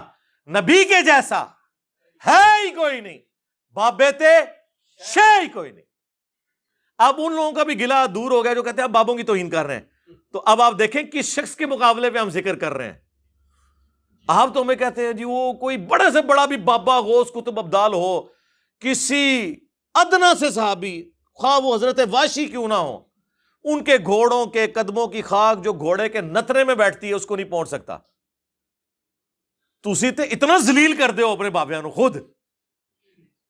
میں تو رسول اللہ کے مقابلے پہ کہہ رہا ہوں کہ نبی کے جیسا ہے ہی کوئی نہیں۔ بابے تے شاہی کوئی نہیں۔ تو میری بات بری لگ جاتی ہے۔ خود تو آپ نے اتنا زلیل کیا ہے کہ گھوڑے کے بھی قدموں کے نیچے وہ بھی جو جا کے ناک میں جا کے وہ ذرے بیٹھتے ہیں۔ ٹھیک ہے نا؟ پتہ نہیں اور کتنے کتنے تھی جناب پہنچایا ہے اپنے بزرگوں کو ٹھیک ہے نا جی؟ ایسے وہی میں نے کہا نا، میرے ساتھ ایسی دشمنی ہے، میں کہوں نا، خدا ایک ہے، انہوں نے کہنا نہیں، آج تو اسی دو منا گے ابھی میرا ایک کلپ آ رہا ہے۔ انشاءاللہ فائنل ہو گیا وہ۔ اس کا عنوان ہے میرے خلاف کلپ بنانے کا ثواب۔ ہاں کتنا ثواب ہوتا ہے اگر علی بھائی کے خلاف کلپ بنایا جائے۔ اس کا اتنا ثواب ہوتا ہے جس طرح دنیا میں ہر بندے کی یہ خواہش ہے نا، میں مرنے سے پہلے ایک مسجد بنواؤں گا۔ اس طرح دنیا کے ہر عالم کی خواہش ہے کہ مرنے سے پہلے میں نے انجینئر کا رد ضرور کرنا ہے ایک بار۔ اس وقت تمام فرقوں کے علماء دین کی خدمت یہ نہیں سمجھ رہے کہ لوگوں کو دین سکھائیں۔ وہ یہ خدمت یہ سمجھ رہے ہیں کہ انجینئر صاحب کے خلاف ایک کلپ ریکارڈ کرا دیں اور لوگوں کو بتائیں کہ اس دور میں دجال سے بڑا فتنہ یہ ہے، آپ نے اس سے بچ جانا ہے۔ ہاں یہی خدمت کر رہے ہیں۔ بتائیں مجھے، کیا اب اہل حدیث بریلویوں کے خلاف کلپ بناتے ہیں جو انہوں نے ادم مچایا ہوا تھا؟ ان کے دیکھ لے پچھلے تین چار سالوں میں سارے کلپ میرے بارے میں آ رہے ہیں۔ بریلویوں کے کلپ سارے میرے بارے میں آ رہے ہیں۔ ٹھیک ہے جی۔ دیوبند کے کلپ سارے میرے بارے میں آ رہے ہیں۔ شیعہ سے تھوڑے بہت امید تھی کہ کوئی انصاف کا کام لیں گے، لیکن اب تو انہوں نے بھی وہ سارے کے سارے معاملات شروع کر دیے ہیں۔ اور جھوٹے الزامات میرے اوپر لگانے شروع کر دیے ہیں۔ خیر، میں تو خوش ہوں کہ وہ جو ہم پہ لوگ الزام لگاتے تھے، یہ وابی ہے۔ اہل حدیثوں کے کلپ آئے دو ہزار پندرہ میں میں نے کہا شکر ہے میرے مالک۔ انہوں نے کوئی وابی کہے گا؟ میں کہ دیکھو، سارے وابی میرے خلاف تھے۔ ٹھیک ہے جی۔ جب یہ کہتے ہیں، نہیں، اندروں والے بھی بریلوی ہے، جب بریلویوں کے کلپ آئے، میں کہا شکر الحمد للہ پھر میں دعائیں کرتا تھا، یا اللہ شیعہ کے بھی کلپ آئیں۔ تاکہ میں ان کے ناسبیوں کے منہ بند کروں۔ ہوں، دیکھو، تھوک دے صاحب نل کلپ آ رہے ہیں انہوں نے بھی۔ ٹھیک ہے جی؟ تو ہم ساروں کہیں گے، شکریہ۔ علماء دیوبند، علماء بریلویہ، علماء اہل حدیثیہ اور وہابیہ اور شیعہ، کہ آپ لوگ یہ کلپ اور بنایا کریں تاکہ میں اپنی عوام کو سیٹسفائی کر سکوں۔ گا تک کو یار، یہ بھی گالا منو کاٹ رہے تھے منو خدا دا نہ ہے، منو سرٹیفکیٹ دے دو کہ میرا تعلق کسی کے ساتھ نہیں ہے۔ ہم تو سمپل مسلم ہیں الحمد للہ دور حاضر کا بہت بڑا فتنہ سیکس کے پوائنٹ آف ویو سے ہے، جس میں ہماری نوجوان نسل سوشل میڈیا کے ہاتھوں دلدل میں پھنس چکی ہے۔ میرے بھائی، اس فتنے کا رد جتنا آسن طریقے سے میں نے مختلف مواقع کے اوپر کیا ہے، کسی اور نے نہیں کیا۔ میں نے ہمیشہ یہ کہا، اسلام کی دو چیزیں مجھے بہت زیادہ پسند ہیں۔ عقید توحید، جو دنیا کے ہر جھوٹے خدا سے آپ کو آزادی دے دیتی ہے، بے فکر کر دیتی ہے۔ اور دوسرا سیکس ڈسپلن جس کی وجہ سے آپ ایک پاکیزہ زندگی گزارتے ہیں۔ یہ مینار پاکستان والی جو ایکٹیویٹی پرفارم ہوئی تھی، ٹک ٹاکرز والی، اس کے اوپر میری ایک ویڈیو آئی تھی۔ اس میں میں نے تفصیلی اس کے اوپر ڈسکشن کی۔ آئے دن جب کوئی اس طرح کا ایشو اٹھتا ہے، میں تفصیلی اس کے اوپر ڈسکشن کرتا ہوں۔ تو میری کئی ایک ویڈیوز ریکارڈ ہے میں تو اس کے اوپر بہت امفسائز کرتا ہوں۔ بلکہ ہمارا تو وہ پلیٹ فارم ہے جہاں پہ ہم نے کوئی واٹس ایپ گروپ عورتوں کے حوالے سے ایسا نہیں رکھا کہ مرد و عورت کی کوئی انوالومنٹ ہو۔ میں نے کبھی کسی سسٹر کا فون تک نہیں سنا۔ میری ماں اور دادی کی عمروں کی عورتیں یہاں پہ فون کرتی ہیں اکیڈمی میں بات کرنے کے لیے، میں نہیں کرتا۔ میں نہیں چاہتا کہ ایک دائی کا کریکٹر اس حوالے سے بدنام ہو۔ کیونکہ دائی کا جب کریکٹر کو بدنام کرتا ہے تو وہ دعوت کو نقصان پہنچانے کے لیے کر رہا ہوتا ہے۔ ٹھیک ہے۔ اور یہ ہمارے جو بھی اسٹوڈنٹس بھی بعض اوقات بیوقوفی میں حرکتیں کر جاتے ہیں۔ مجھ سے ڈسکس کیے بغیر میرے خلاف کوئی ویڈیو کلپ بنا دیا۔ میں نے الحمد للہ کبھی کسی کو نہیں کہا کہ ویڈیو کلپ ڈیلیٹ کرو۔ ریکارڈ ہے میرا۔ پھر پوچھتے ہیں علی بھائی، آپ کے تو میں نے کہا، نہیں یار، میں کیوں کہوں؟ تو آپ پتہ لگ جائے گا۔ پھر جب انہوں نے لگ پتا جانا ہے نا کہ ہم نے غلط کیا ہے، پھر وہ خود ہی کر دیتے ہیں۔ میں نہیں کہتا کہ کوئی ڈیلیٹ کرے۔ ٹھیک ہے، آپ نے جو جھوٹ بولنا ہے، اللہ تعالیٰ آپ کو خود سزا دے گا، لیکن کم از کم مجھے تو آگے پوچھے جس کے خلاف کوئی بات کر رہے ہیں۔ اور پھر جب اس طرح ہوتا ہے اور پھر جب میں ان کو پیار سے سمجھاتا ہوں، پھر کبھی وہ کوئی کلپ ایسا بنا دیتے ہیں تو لوگ کہتے ہیں جی انجینئر صاحب جی لوگوں کو کمرے میں لے جا کے تو مار پیٹ کے ان کے سافٹ ویئر اپڈیٹ کرواتے ہیں۔ یار، میں نے سافٹ ویئر اگر اپڈیٹ کرنے ہوتے نا تو ان لوگوں کے کرتا جنہوں نے میرے اوپر مرڈر اٹمپٹ کی۔ میں نے یار انہیں ریٹرن میں اسٹامپ پیپر کے اوپر معافی لکھ دی۔ اس سے کوئی بڑی بات ہو سکتی ہے، مجھے بتائیں کسی کی زندگی میں۔ دنیا میں کتنے پرسنٹ لوگ ہیں جن پہ قاتلانہ حملے ہوں؟ بہت کم لوگ ہیں جنہیں زندگی میں اس تکلیف سے گزرنا پڑتا ہے۔ باقی بیماری کی تکلیف، ماں باپ کے مرنے کی تکلیف، اولاد کے مرنے کی تکلیف ایکسیڈنٹ کی تکلیف تو لوگوں پہ آتی رہتی ہے۔ لیکن مرڈر اٹمپٹ ہونا، جس میں بال بال انسان کی جان بچے، یہ دنیا میں بہت کم لوگ ہیں جو اس تکلیف سے گزرتے ہیں۔ اور وہ تکلیف صرف وہ نہیں گزارتے، ان کی پوری فیملی گزارتی ہے۔ پھر پوری زندگی کے لیے ان کے ساتھ ایک فیئر اٹیچ ہو جاتا ہے۔ ایک خوف لگ جاتا ہے۔ ان کے بچوں کے ساتھ خوف لگ جاتا ہے۔ ظاہر انہوں نے پلانٹ ارتھ پہ ہی رہنا نا۔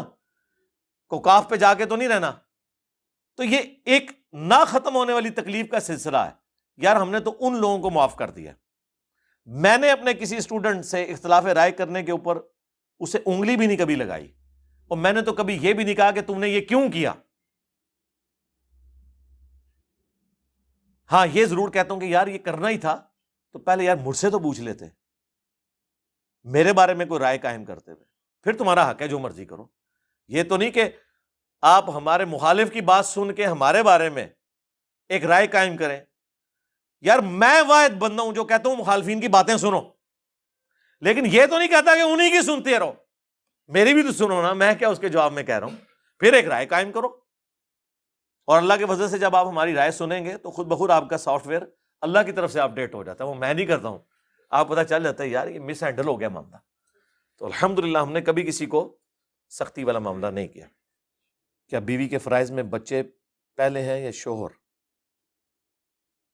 یا گھر کے کام؟ پہلے نمبر پہ جی شوہر ہے۔ اسی کی برکت سے سب کچھ ہے جی۔ ہاں جی۔ شادی کے بعد سب سے زیادہ حق شوہر کا ہے۔ بھی، حق یہ نہیں ہے کہ کوٹل آئے گا ادی مارے گا انہوں۔ نہ، یہ حق نہیں ہے۔ بچوں اور گھر کے کاموں میں شوہر آخر میں چلا جاتا ہے، حالانکہ شوہر گھر کے کاموں میں مدد بھی کرتا ہے جہاں تک ممکن ہو۔ ٹھیک ہے، مدد کرے۔ باقی آپ ذرا بیوی کی تکلیف کا بھی اندازہ کریں نا۔ میرے اوپر تو ویسے ہی الزام ہے کہ علی بھائی بھی اور ان کے سارے اسٹوڈنٹ بھی رن مرید ہیں۔ لیکن یہ ریالٹی ہے، مجھے بتائیں، عورتیں جتنی محنت کرتی ہیں ایک بیمار عورت اپنے چار بچوں اور خامن اور پورے گھر کی صفائی اور ان کے کھانے پینے کو بیماری کی حالت میں بھی سنبھالے ہوئی ہوتی ہے۔ لیکن جب وہ عورت بیمار ہو جاتی ہے، اس لیول کے اوپر سارے مل کے ایک عورت کو نہیں سنبھال سکتے، اس کے بچے اور خامن مل کے بھی۔ ایسا ہوتا ہے کہ نہیں؟ پوری زندگی بچوں کو تیار کر کے اسکول، کالج میں بھیجنا ان کے ناشتے کے لیے اٹھنا۔ آپ ذرا اس تکلیف کا اندازہ کر سکتے ہیں، اس عورت کو جو پورا دن گھر کے کام بھی کرے، کپڑے بھی دھوئے، صفائیاں بھی کرے۔ تھکی ٹوٹی ہوئی وہ سوئے اور صبح اس کو سب سے پہلے ٹینشن ہو، میں نے بچوں کو اسکول بھیجنا ہے۔ جبکہ خامن جو ہے خراٹے لے کے سو رہا ہو لوگ کہنے کو تو آسان بات سمجھتے ہیں نا۔ ایک بار آپ اٹھتے ہیں تو آپ کی نیند ڈسٹرب ہو جاتی ہے۔ آپ دنیا دار لوگوں کو دیکھیں، روزانہ رات کو دو ڈھائی بجے سوتے ہیں، صبح دفتروں میں فریش ہوتے ہیں۔ اس لیے کہ انہوں نے نماز نہیں نہ پڑھنی ہوتی۔ آپ دو بجے رات کو سوئیں اور آٹھ، ساڑھے آٹھ اٹھیں آرام سے۔ چھ گھنٹے تسلی سے ٹکا کے سوئیں۔ نادو کے دفتر پہنچ جائیں، آپ فریش ہیں۔ لیکن ایک نماز پڑھنے والا بندہ، وہ بےچارا اگر خدا نہ خواستہ بارہ بجے بھی رات کو سوتا ہے، اسے تو چار بجے نماز کے لیے اٹھنا ہے۔ اور جب نماز کے لیے اٹھے گا تو دوبارہ بےچارا ایک ڈیڑھ گھنٹہ مشکل سے سوئے گا، اس ڈر سے کہ میں نے دفتر جانا ہے۔ اس کی نیند نہیں پوری ہوتی، اس فجر کی نماز کی وجہ سے۔ اس لیے آپ کو وہ اتنا فریش نظر نہیں آئے گا۔ اور عورتوں کو آپ دیکھیں، وہ کتنی تکلیف سے گزرتی ہیں۔ تھوڑا ان کا بھی خیال کریں۔ اور پھر خامن زبردستی نہ حدیثیں سنا رہے ہوتے ہیں کہ جی وہ صبح تک لانت پڑتی ہے ایسی عورت کے اوپر جو، جس کو مرد بلائے۔ بس یہ حدیث یاد ہے، باقی ان کو کوئی چیز نہیں یاد۔ وہ بخاری کی حدیث نہیں یاد کہ نبی الاسلام سفر میں تھے تو جو اونٹ ہانک رہا تھا نا عورتوں کے، حضور نے فرمایا کہ آہستہ ہانکو، شیشیاں ہیں کہیں ٹوٹ نہ جائیں۔ جی۔ مجھے آپ پہلے یہ ثابت کریں کہ نبی الاسلام کی کسی بیوی نے حضور کو یہ کہا ہو کہ میں، میری طبیعت ٹھیک نہیں، یا میں بہت تھکی ہوئی ہوں۔ اور پھر بھی حضور علیہ السلام نے اسے زبردستی تعلق قائم کرنے کی کوشش کی ہو، پھر میں آپ کی بات مانوں گا۔ تو آپ کیوں لانت پڑواتے ہیں؟ آپ خود ہی دس بردار ہو جائیں نا اس سے۔ آپ ہی قربانی کر لینا بجائے یہ کہ اسے حدیثیں سنا کے تو اس پہ لانت فٹ کریں۔ وہ تو اس کے لیے نا۔ آپ کی بھی تو کوئی فرائض ہے نا جو آپ نے پورے کرنے ہیں۔ جو بخاری مسلم حدیث ہے کہ عورت ٹیڑھی پسلی سے پیدا ہوئی ہے۔ یعنی اگر وہ زیادتی بھی کر لے۔ اسے سیدھی کرنے کی کوشش نہ کرو، ورنہ تم اسے توڑ بیٹھو گے، اسے توڑنا طلاق دینا ہے۔ اسے نفع حاصل کرو۔ تو خدا کے لیے دوسرے کی جگہ اپنے آپ کو رکھ کے دیکھیں اور پھر دیکھیں۔ میں سمجھتا ہوں، لوگ بات تو کرتے ہیں نا مرد جس تکلیف سے گزر رہے نا اکانومی کی، کمائی کرنے کی، عورت بھی کو کم تکلیف سے نہیں گزر رہی گھر کے کام کاج میں۔ اگر آپ وہی کام کاج ذرا یورپ اور امیرکا میں اس کی ویلو کیلکولیٹ کریں نا، اگر آپ نے بندے ملازم رکھے ہوئے ہوں تو آپ کی تنخواہ سے زیادہ ہی آپ کو ملازمت میں پیسے لگانے پڑ جائیں گے۔ اس لیے تھوڑا رحم کیا کریں عورتوں کے اوپر۔ پروفیسر رفیق کہتے ہیں کہ مرنے کے بعد روح کہکشاؤں گلیکسیز میں ٹریول کرتی ہے ایک نئی دنیا میں۔ کوئی آیت حدیث پیش کی ہے انہوں نے؟ تو ٹھیک ہے، ان کا ایک شوق ہے، وہ پورا کریں۔ باقی مسلم شریف میں یہ حدیث موجود ہے کہ حضرت جعفر تیار کے دو بازو کٹ گئے تھے غزب موتا میں۔ تو نبی الاسلام نے کہا اللہ نے جنت میں انہیں دو پر دیے وہ جنت میں اڑتے ہیں۔ تو اگر اس سے مراد وہ جنت میں پھرنا ہے تو ٹھیک ہے، ہم اس نظام رکھتے ہیں۔ میں ایک مدرسہ بنانے کا ارادہ رکھتا ہوں۔ دیکھا جیسے میں کہا، ہر بندے کی خواہش ہوتی ہے، میں مرنے تو پہلے ایک مسجد بنانی ہے اور انجینئر صاحب کا رد ضرور کرنا ہے۔ مرنے تو پہلے ایک کلپ ضرور بنانا ہے۔ جس میں قرآن پاک کو حفظ کی تعلیم کروائی جائے، جیسا ڈاکٹر ذاکر نائک ہر آیت اور صورت وغیرہ۔ پاکستان میں کوئی ایسا ادارہ ہے جو ہمارے قاری صاحب کو ایسی ٹریننگ دے سکے گا؟ جی الہدا انٹرنیشنل والوں سے رابطہ کریں، ٹریننگ والا معاملہ کریں تو ان شاء اللہ تعالیٰ وہ ٹریننگ دے گا۔ باقی تو آپ کو خود ہی ایفرٹ پٹ کرنی پڑے گی۔ ڈاکٹر ذاکر نائک کی تو برانچ یہاں پہ۔ میرے علم میں تو کوئی نہیں ہے۔ باقی الہدا انٹرنیشنل آپ اسلام آباد میں ان کا ہیڈ آفس ہے۔ ایچ الیون کے اندر، قبرستان کے بالکل ساتھ جہاں پہ فاسٹ یونیورسٹی ہے اور انٹرنیشنل اسلامک یونیورسٹی ہے، وہاں آپ جا کے ان سے رابطہ کر لیں۔ ڈاکٹر فرت ہاشمی صاحب کے جو خامن ہیں، زبیر ادریس ڈاکٹر، وہ انشاءاللہ آپ کو گائیڈ کر دیں گے سب وہ کورسز کرواتے رہتے ہیں، مردوں کے لیے بھی، عورتوں کے لیے بھی۔ محرم میں شادی کرنا ہمارے معاشرے میں اچھا نہیں سمجھا جاتا۔ آپ کی کیا رائے ہے؟ یہ روایت توڑنا زیادہ ثواب کا کام ہے یا محرم میں شادی نہ کرنا ہی بہتر ہے؟ اس کے والے سے جو یہ اویس قادری صاحب نے پچھلی دفعہ جو یہ حرکت ارشاد فرمائی تھی، تو میری ویڈیو آ چکی ہے۔ رپلائی ٹو اویس قادری اور حضرت معاویہ رضی اللہ تعالیٰ عنہ۔ اس میں انہوں نے بھی اپنی بچی کا نکاح والا معاملہ کیا تھا۔ محرم کے اندر تو اس پہ میں نے اپنی ورڈک دے دی تھی۔ میرے نزدیک تو کوئی ایسی حرکت نہیں کرنی چاہیے جس کی ایسے مسلمانوں میں فتنہ کھڑا ہو اور اس میں ایک حرکت یہ بھی شامل ہے۔ اس حوالے سے۔ بخاری مسلم حدیث ہے، عائشہ، اگر تیری قوم نئی نئی جھالیت سے نہ پھری ہوتی تو میں خانہ کعبے میں جو حتیم ایسے توڑوا کے کعبے میں داخل کر دیتا۔ حضرت ابراہیم کی بنیادوں کے اوپر۔ محرم میں شادی کرنے کو جو لوگ کنڈیم کرتے ہیں نا، وہ بھی یہ نہیں کہتے کہ محرم میں شادی کرنا حرام ہے۔ یہ صرف اخلاقن وہ آپ سے ڈیمانڈ کر رہے ہوتے ہیں۔ اگر آپ کے گھر میں میت پڑی ہوئی ہو، تو شادی کیا آپ ڈیلے نہیں کرتے۔ بعض اوقات ایک ایک مہینہ ڈیلے ہو جاتی وہاں تو کوئی نہیں کہتا جی سوگ تو تین دن ہے چوتھے دن پھر بیاہ رکھ لو۔ کہتے ہیں، نہیں یار، حالت نہیں ایسی۔ کہتے ہیں نا اس دن مسلمانوں کے، اس دس محرم کے دن یا محرم کے پہلے دس دنوں میں مسلمانوں پہ ایک افطار ٹوٹی ہوئی ہے کربلا کی شکل میں، جس کی تکلیف آج تک ہم فرقہ واریت کی شکل میں کاٹ رہے ہیں۔ خام خواہ اس طرح کے معاملات کو لے کے چلنا اور اس کو سپورٹو میں وہ حدیث بیان کروں گا بخاری کی کہ واشی تیرا اسلام تو قبول ہے لیکن اپنی شکل مجھے نہیں دکھانی۔ یہ وہ شخص کہہ رہا ہے جو حریص علیکم بالمؤمنین رعوف الرحیم ہے۔ وہ بھی اپنے جذبات پہ اس حوالے سے قابو نہیں رکھ پا رہے کہ تو نے حمزہ کو قتل کیا اگرچہ تو مسلمان ہو گیا تیرا گناہ بھی معاف ہے، لیکن مجھے شکل نہیں دکھانی، مجھے اپنا چچا یاد آتا ہے۔ اب اسے کوئی کہے گا کہ بغز واشی تھا حضور کے دل میں۔ بغز واشی ہوتا تو حضور بدلا لیتے۔ ہاں دل میں غم حمزہ تھا۔ وہ غم تو قیامت تک جاری رہے گا۔ غم حسین ختم نہیں ہوگا۔ وہ جاری رہے گا۔ باقی ہمیں ان ایکٹیویٹیز سے اختلاف ہے نا، جھولے نکالنے سے، گھوڑے کے نیچے گزرنے سے اور چھریاں اور ماتم، یہ سب بدات ہیں۔ اس کو تو ہم ہمیشہ کنڈیم کرتے ہیں۔ لیکن آپ اس طرح کی ایکٹیویٹی پرفارم کریں جس کی وجہ سے مسلمانوں کا دل دکھے۔ اپنی تو ان کی حالت یہ ہے۔ یہ کہتے ہیں جی بائیس رجب کے کنڈے نہ کریں، یہ حضرت معاویہ کی موت کا دن ہے اور شیعہ اسے خوشی کے طور پر مناتے ہیں۔ حالانکہ شیعہ کا کوئی مسئلہ لینا دینا ہی نہیں ہے حضرت معاویہ کی ڈیتھ کے ساتھ، وہ حضرت امام جعفر کے ساتھ اسے منسوب کرتے ہیں۔ لیکن وہ کہانی ہر ایک کو کرائی گئی ہے، جس طرح انہیں کہانی کرائی گئی ہے کہ یہ چوتھے خلیفہ کو نہیں مانتے۔ اور چوتھے خلیفہ جڑے نہیں سن منتے نا، انہوں تو اسی آج تک چنگا نہیں سمجھتے۔ ٹھیک ہے؟ ہمارے امام نے شیر کہہ دیا انکان رفدن حب علی محمد ثقلان انی رافدی اگر اہل البیت کی محبت کا نام رافضی ہونا ہے تو جنوں انس گواہ ہو جاؤ، ہم رافضی ہیں۔ امام شافی نے یہ شیر کہہ دیا۔ تو وہ چوتھے خلیفہ کی محبت میں ہی کہا ہوا ہے نا۔ آل البعید کی محبت میں ہی کہا ہوا ہے نا علیہ السلام۔ تو پھر میں یہاں پہ پھکی دیتا ہوں کہ جو لوگ اتنے سینسٹیو ہیں امیر شام کے معاملے میں، ٹھیک ہے۔ تو یہ بھی پھر اس طرح کیا کریں نا کہ جب امیر شام کی وہ ڈیتھ کا موقع آتا ہے تو یہ سنیوں کو کہا کریں کہ اس دن خوب شادیاں کیا کرو۔ حضرت معاویہ کے مرنے کے اوپر خوشیاں خوب منایا کرو کہ وہ اللہ کی جنتوں میں پہنچ گئے ہیں۔ یہ کریں گے؟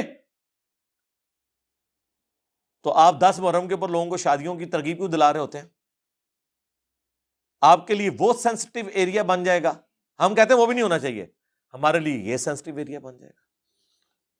آپ اپنے بیانات میں امین معاوی رضی اللہ تعالیٰ کے ایپ بیان کرتے ہیں۔ بلا شو تمام باتیں سچ ہیں۔ اچھا اگے پھر کیا مسئلہ رہ گیا؟ جو امین معاویہ کے بارے میں بیان کی جاتی ہیں، آپ نے مگر ایک ایسا مسئلہ جس میں امت کا اختلاف کا خدشہ ہے، اس کو اچھا۔ میں نے کون سا اختلاف کرایا جی؟ نہ میں صفین کرائی جائے، نہ میں سنی شیعہ فرقے بنائے جے نہ آل تک معاویہ تے جو ممرات لانت ہو رہی ہے، وہ میں شروع کرائی ہے۔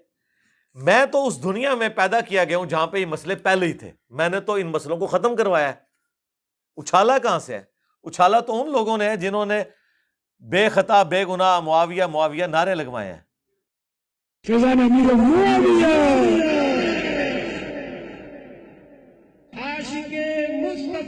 حضرت معاویہ زاہد و پارسا حضرت معاویہ خوبرو خوش نما لقا حضرت معاویہ مخلص و با وفا حضرت معاویہ بے گناہ بے خطا حضرت معاویہ بے گناہ بے خطا حضرت معاویہ بے گناہ بے خطا حضرت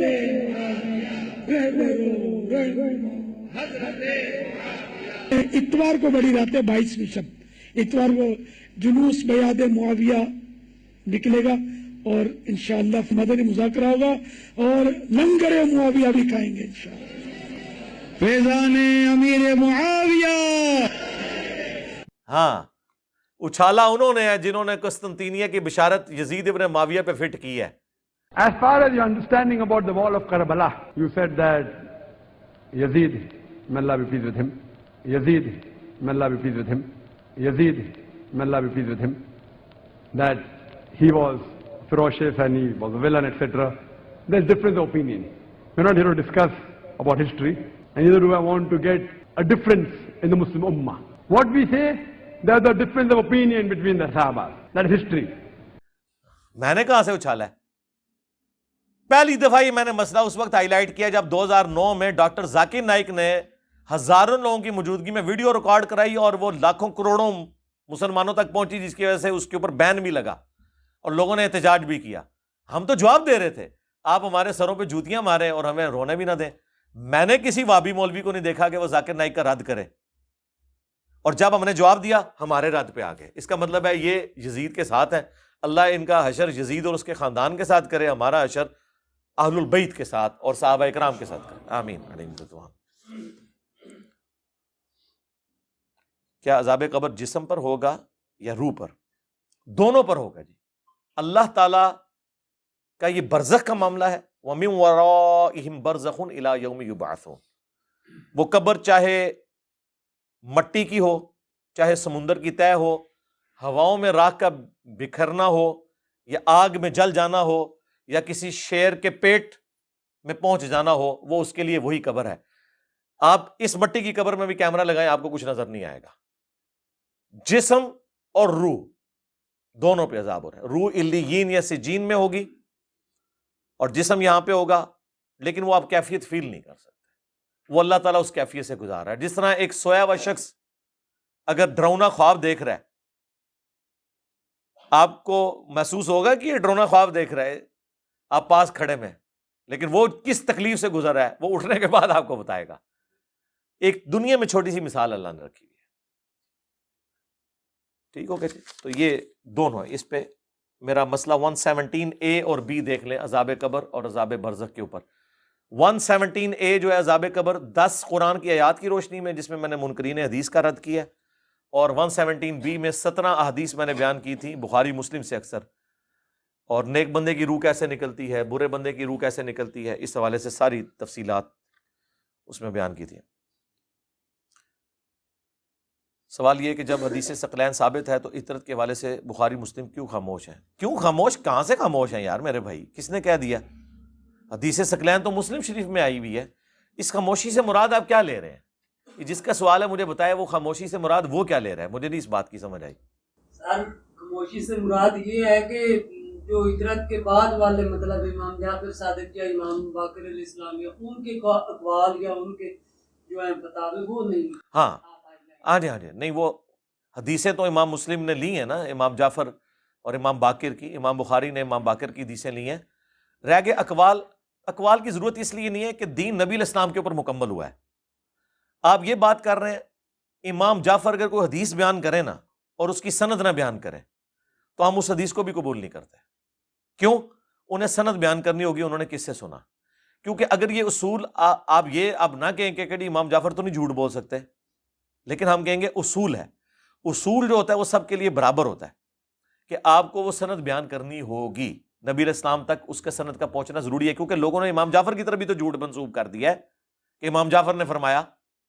اسی لیے امام جعفر کا کول ہے اصول الکافی کے مقدمے میں کہ اگر ہمارا کول تمہیں پہنچے جو قرآن کے خلاف ہو اسے چھوڑ دو۔ تو یہ کیوں انہوں نے کہا؟ اس کا مطلب ہے کہ امام جعفر کو پتا تھا کہ میرے کول کی حفاظت کی ذمہ داری اللہ نے نہیں لی۔ اللہ نے کس کی ذمہ داری لی ہے؟ قرآن کی۔ تو بس ہمارا بھی یہی عقیدہ ہے کہ اماموں کے وہ اقوال جو قرآن و سنت کے مطابق ہیں وہ ہم لیں گے، جو اس کے خلاف ہے چھوڑ دیں گے۔ دین وہ ہے جو اس شخص میں نازل ہوا ہے جس کی قبر مدینے میں ہے اور وہ دین اپنی وفات سے پہلے مکمل کر گئے۔ بعد میں جتنے لوگ بیان کر رہے ہیں اس کی تشریحات ہو سکتی ہیں۔ آج کی تشریحات تو امام جعفر اور امام عنیفا نے نہیں کرنی نا۔ وہ تو آج کے دور کے علماء کریں گے نا۔ یعنی اگر میں کہوں کہ بتائیں امام جعفر نے یا امام عنیفا نے، امام شافی نے کیمرے کا مسئلہ کہیں بیان کیا ہے؟ بتائیں۔ نہیں پوسٹ مارٹم کا مسئلہ، انتقال خون کا مسئلہ، ٹرین میں نماز کا مسئلہ، ہوائی جہاز میں نماز کا مسئلہ، کتبین پہ نماز کا مسئلہ، جہاں چھ مہینے کا دن، چھ مہینے کی رات ہوتی ہے، وہاں پانچ نمازیں کیسے پڑھیں گے روزانہ؟ اب یہ سارے وہ مسئلے ہیں جو ہمارے اماموں کو نہیں پتا تھے۔ تو وہ آج کے دور کے لوگ آپ کو بتائیں گے کہ یہ یہ یہ ہوگا۔ لیکن سرکار ہمارے امام کو اس وقت بھی پتا تھا۔ صحیح مسلم میں حدیث ہے کہ جب دجال آئے گا تو پہلا دن ایک سال کا ہوگا۔ دوسرا ایک مہینے کا، تیسرا ایک ہفتے کا اور اس کے بعد نارمل دن ہوں گے۔ تو صحابہ کو فوراً نمازوں کی فکر پڑ گئی۔ کیونکہ مسلمان تھے نا۔ شناختی کارڈ والے نہیں ایکچوئل والے۔ انہوں نے کہا رسول اللہ، پھر نمازوں کا کیا بنے گا؟ آپ نے فرمایا، تم اسی اعتبار سے اندازہ مقرر کر لینا۔ تو سرکار اندازے مقرر ہو گئے ہوئے ہیں۔ جائیں کتبین پہ، جتنے وہاں پہ لوگ آباد ہیں نا، ان کا چوبیس گھنٹے کا کلاک چل رہا ہوتا ہے۔ کتبین پہ چھ مہینے رات ہے، لیکن روزانہ فجر زور اثر مغرب، عشاء پڑھی جاتی ہے کلاک کے مطابق۔ ٹھیک ہے۔ یہاں سے پاکستان کے فوجی بھی گئے تھے۔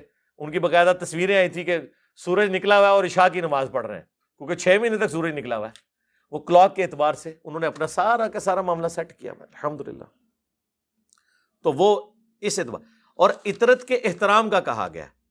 پکڑنا قرآن کو ہے۔ تو الحمد للہ ہم پکڑتے ہیں۔ اور عطرت کے بھی وہ اقوال جو قرآن کے مطابق ہے جو قرآن کے مطابق نہیں ہوں گے، ہم یہ نہیں کہیں گے، وہ انہوں نے فرمایا، ہم کہیں گے ان کی طرف غلط منصوب ہے۔ اب مجھے بتائیں، اگلے دن ایک شیعہ بھائی ہماری اسٹریم میں ہے انہوں نے کہا جی ہمارے آئمہ نے تو مرنے کے بعد رسول اللہ کو مدد کے لیے پکارا ہے۔ ہم نے کہا، رکو ذرا، صبر کرو۔ حضرت علی کے تو ناج البلاغا میں خطبات ہیں کہ عقیدے کی بنیاد قرآن پہ رکھنی ہے۔ اور امام جعفر کا کال ہے اصول الکافی کے مقدمے میں جو شیعہ کے نزدیک بخاری کے ایکویلنٹ حدیث کی کتاب ہے کہ ہمارا کوئی کال قرآن کے خلاف ہو اسے چھوڑ دو۔ لہذا ہم کوئی روایت ایا کا نعبدو و ایا کا نستعین کے خلاف قبول نہیں کریں گے۔ یہ امام جعفر نے فرمایا میں نہیں فرمایا۔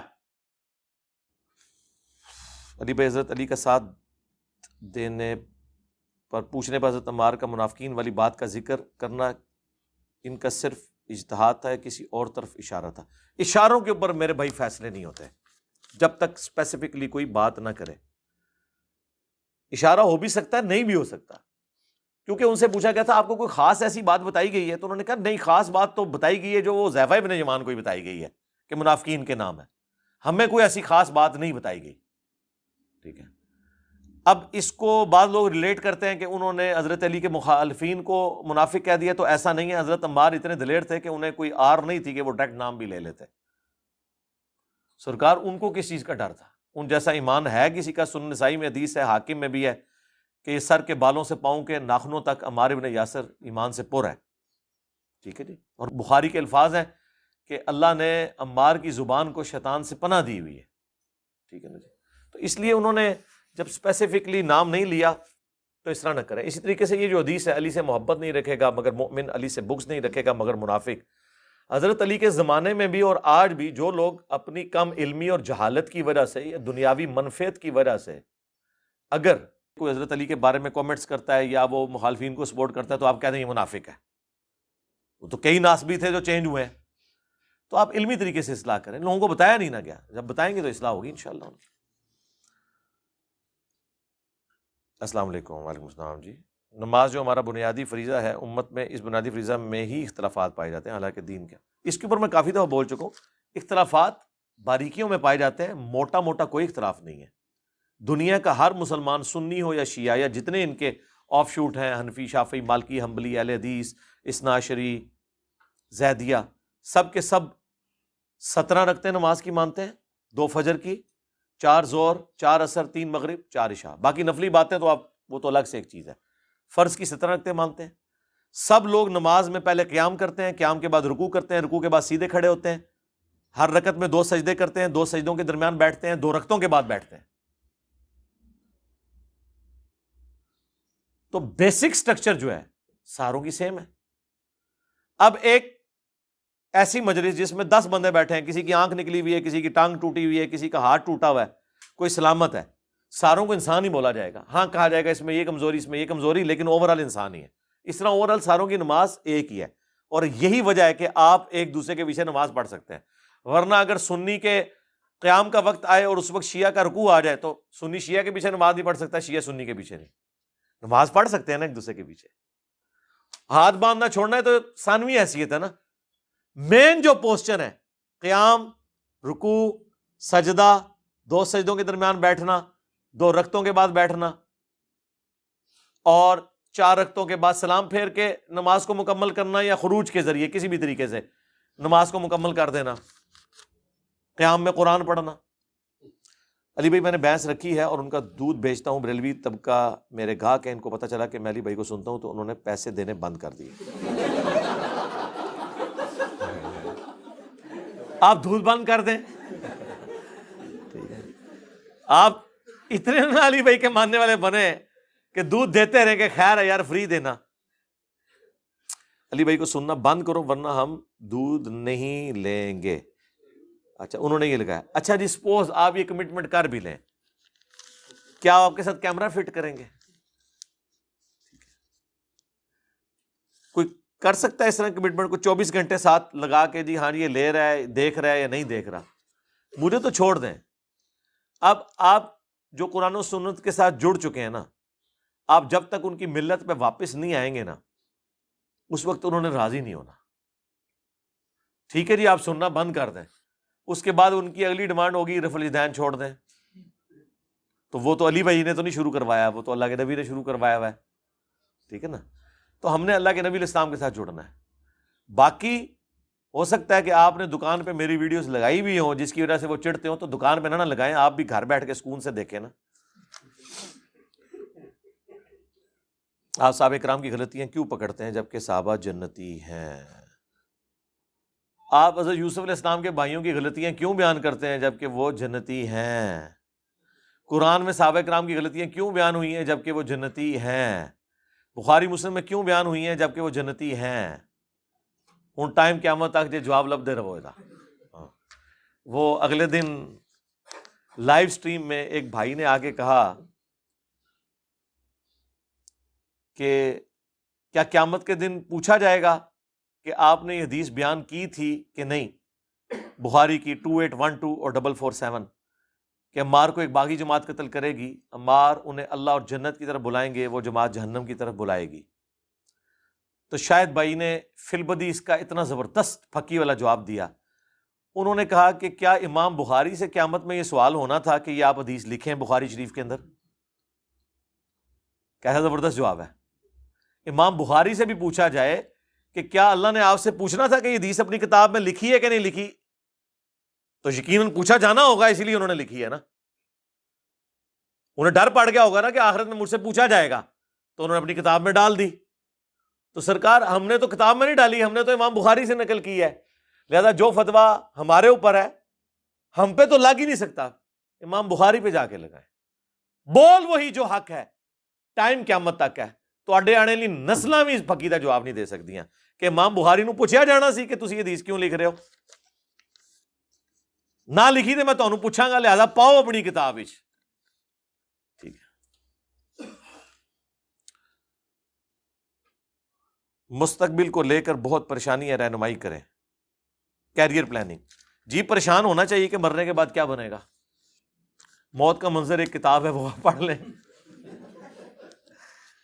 اس میں خیر جھوٹی سچی ساری باتیں لکھی ہیں کیریئر پلاننگ کریں جی آپ کا حق ہے، صحیح مسلم میں حدیث ہے، تقدیر کے چیپٹر کی آخری حدیث ہے۔ اے ابو حریرا جو چیز تمہیں نفع دے، اس کے لیے پوری کوشش کرنا، سستی نہ کرنا، کاہلی نہ کرنا اور اللہ سے مدد طلب کرنا۔ لیکن پھر بھی اگر رزلٹ تمہارے خلاف آئے تو یہ نہ کہنا کہ میں یہ کر لیتا تو یہ ہو جاتا۔ یہ اگر مگر شیطان کا دروازہ کھول دیتا ہے۔ یعنی کوشش بھی کرنی ہے، سستی بھی نہیں کرنی۔ دروشی پڑھ کے، پھونک کے، خالی پیپر نہیں دے کے آنا۔ انشاءاللہ فیل ہی ہوں گے۔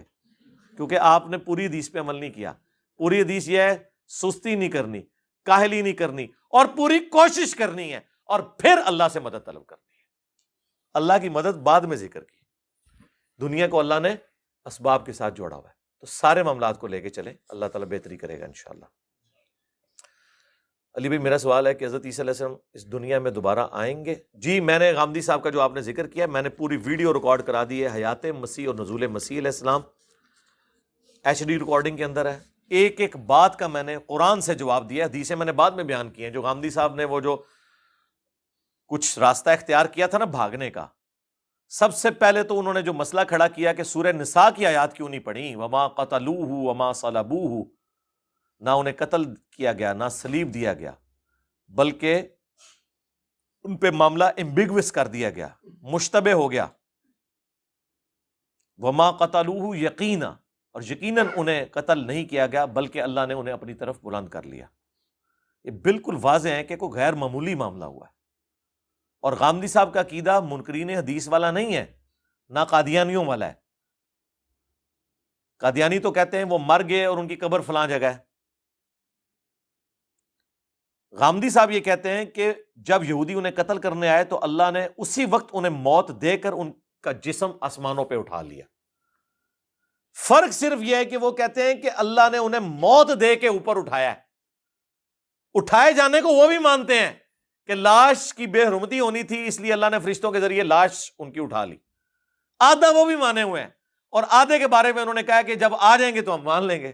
تو انشاءاللہ مان لیں گے اگر ان کی زندگی میں آئے تو۔ نہیں تو پھر نہ مانیں گے، گھر قیامت میں مان گیا۔ ہم اعلیٰ حضرت والا شیر پڑھیں گے۔ ٹھیک ہے جی۔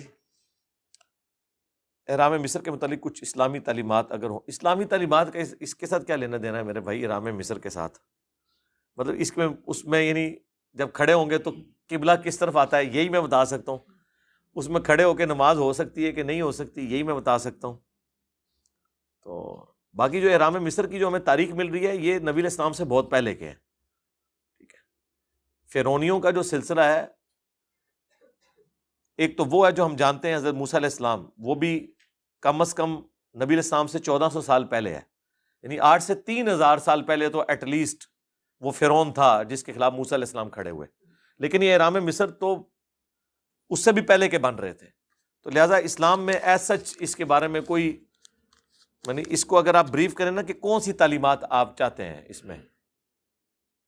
یعنی کس قسم کی اسلام کی تعلیمات ہے ہسٹری جو ہے نا، اسلام ہسٹری کو صرف اتنا بیان کرتا ہے جتنے اس سے عبرت حاصل کرنی ہوتی ہے۔ اگر ہسٹری سب سے زیادہ حقدار تھا نا کسی کی بیان کی جاتی تو اللہ کے نبی کی ہوتی۔ قرآن میں کہیں لکھا ہوا ہے کہ اللہ کے نبی کس خاندان میں پیدا ہوئے، آپ کے ماں باپ کی شادی کب ہوئی، رشتہ کس نے طے کروایا، نکاح کس نے کروایا، پھر آپ نے اسلام بچپن میں کیا کرتے تھے، پھر آہستہ آہستہ بڑے ہوئے، پھر آپ نے تجارت شروع کی، یہ سب سیرت کی کتابوں میں، قرآن میں ہے کہیں؟ قرآن صرف آپ کی زندگی کے اور اگلے انبیاء کی زندگی کے بھی انہی پہلوؤں کو اجاگر کرتا ہے اور ان کے مخالفین کے بھی ان پہلوؤں کو جس سے آپ نے عبرت پکڑنی ہے۔ فرعون کا ذکر آیا، اس کے کفر کا ذکر آیا، ٹھیک ہے؟ قرآن عبرت کے لیے چونکہ تذکیر والی کتاب ہے قرآن بلغ۔ قرآن اس لیے وہی کیا گیا تاکہ میں تمہیں اس کے ذریعے ڈر سناؤں اور جس تک یہ کتاب پہنچ جائے۔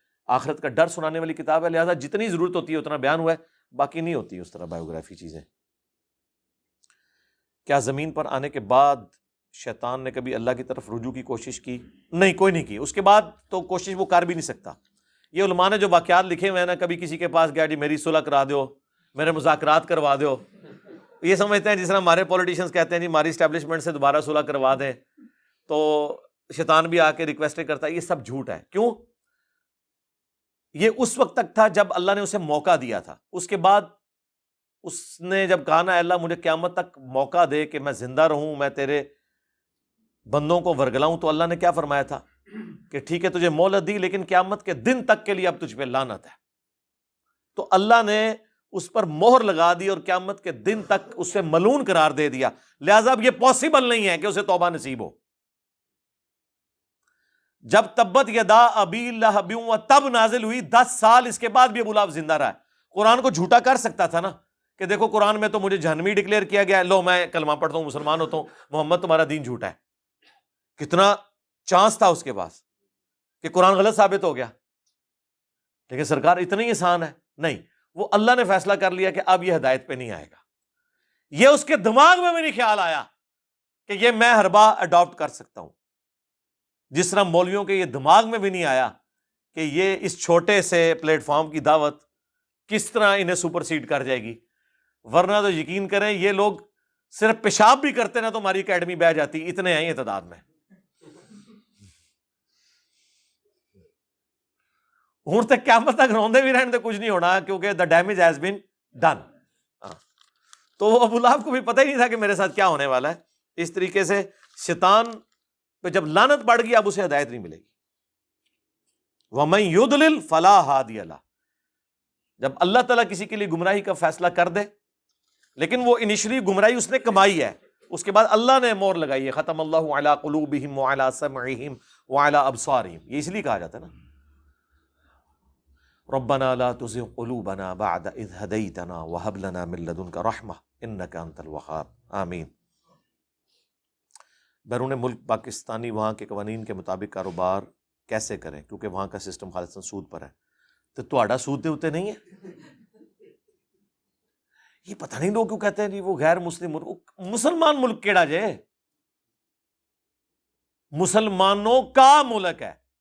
نہ ملک مسلمان ہے، نہ سسٹم اسلامی ہے۔ تو یہاں پہ بھی اس طرح۔ سرکار ادھر تو صرف سود ہے نا، ادھر تو آپ کو میٹر لگوانے کے لیے بھی رشوت دینی پڑے گی۔ وہاں یہ حرام خوریاں آپ کو نہیں کروانی پڑتی۔ باقی آپ سود سے وہاں پہ کافی حد تک بچ سکتے ہیں اگر آپ کے پاس اکوٹی موجود ہے۔ ڈیٹ تو یہاں پہ بھی، اور وہاں پہ بھی اسلامک بینک اب آ چکے ہیں یورپ، امریکہ میں، باقاعدہ اسلامک بینکنگ ایز اے تعلیم پڑھائی جا رہی ہے، آپ کو پتا ہے۔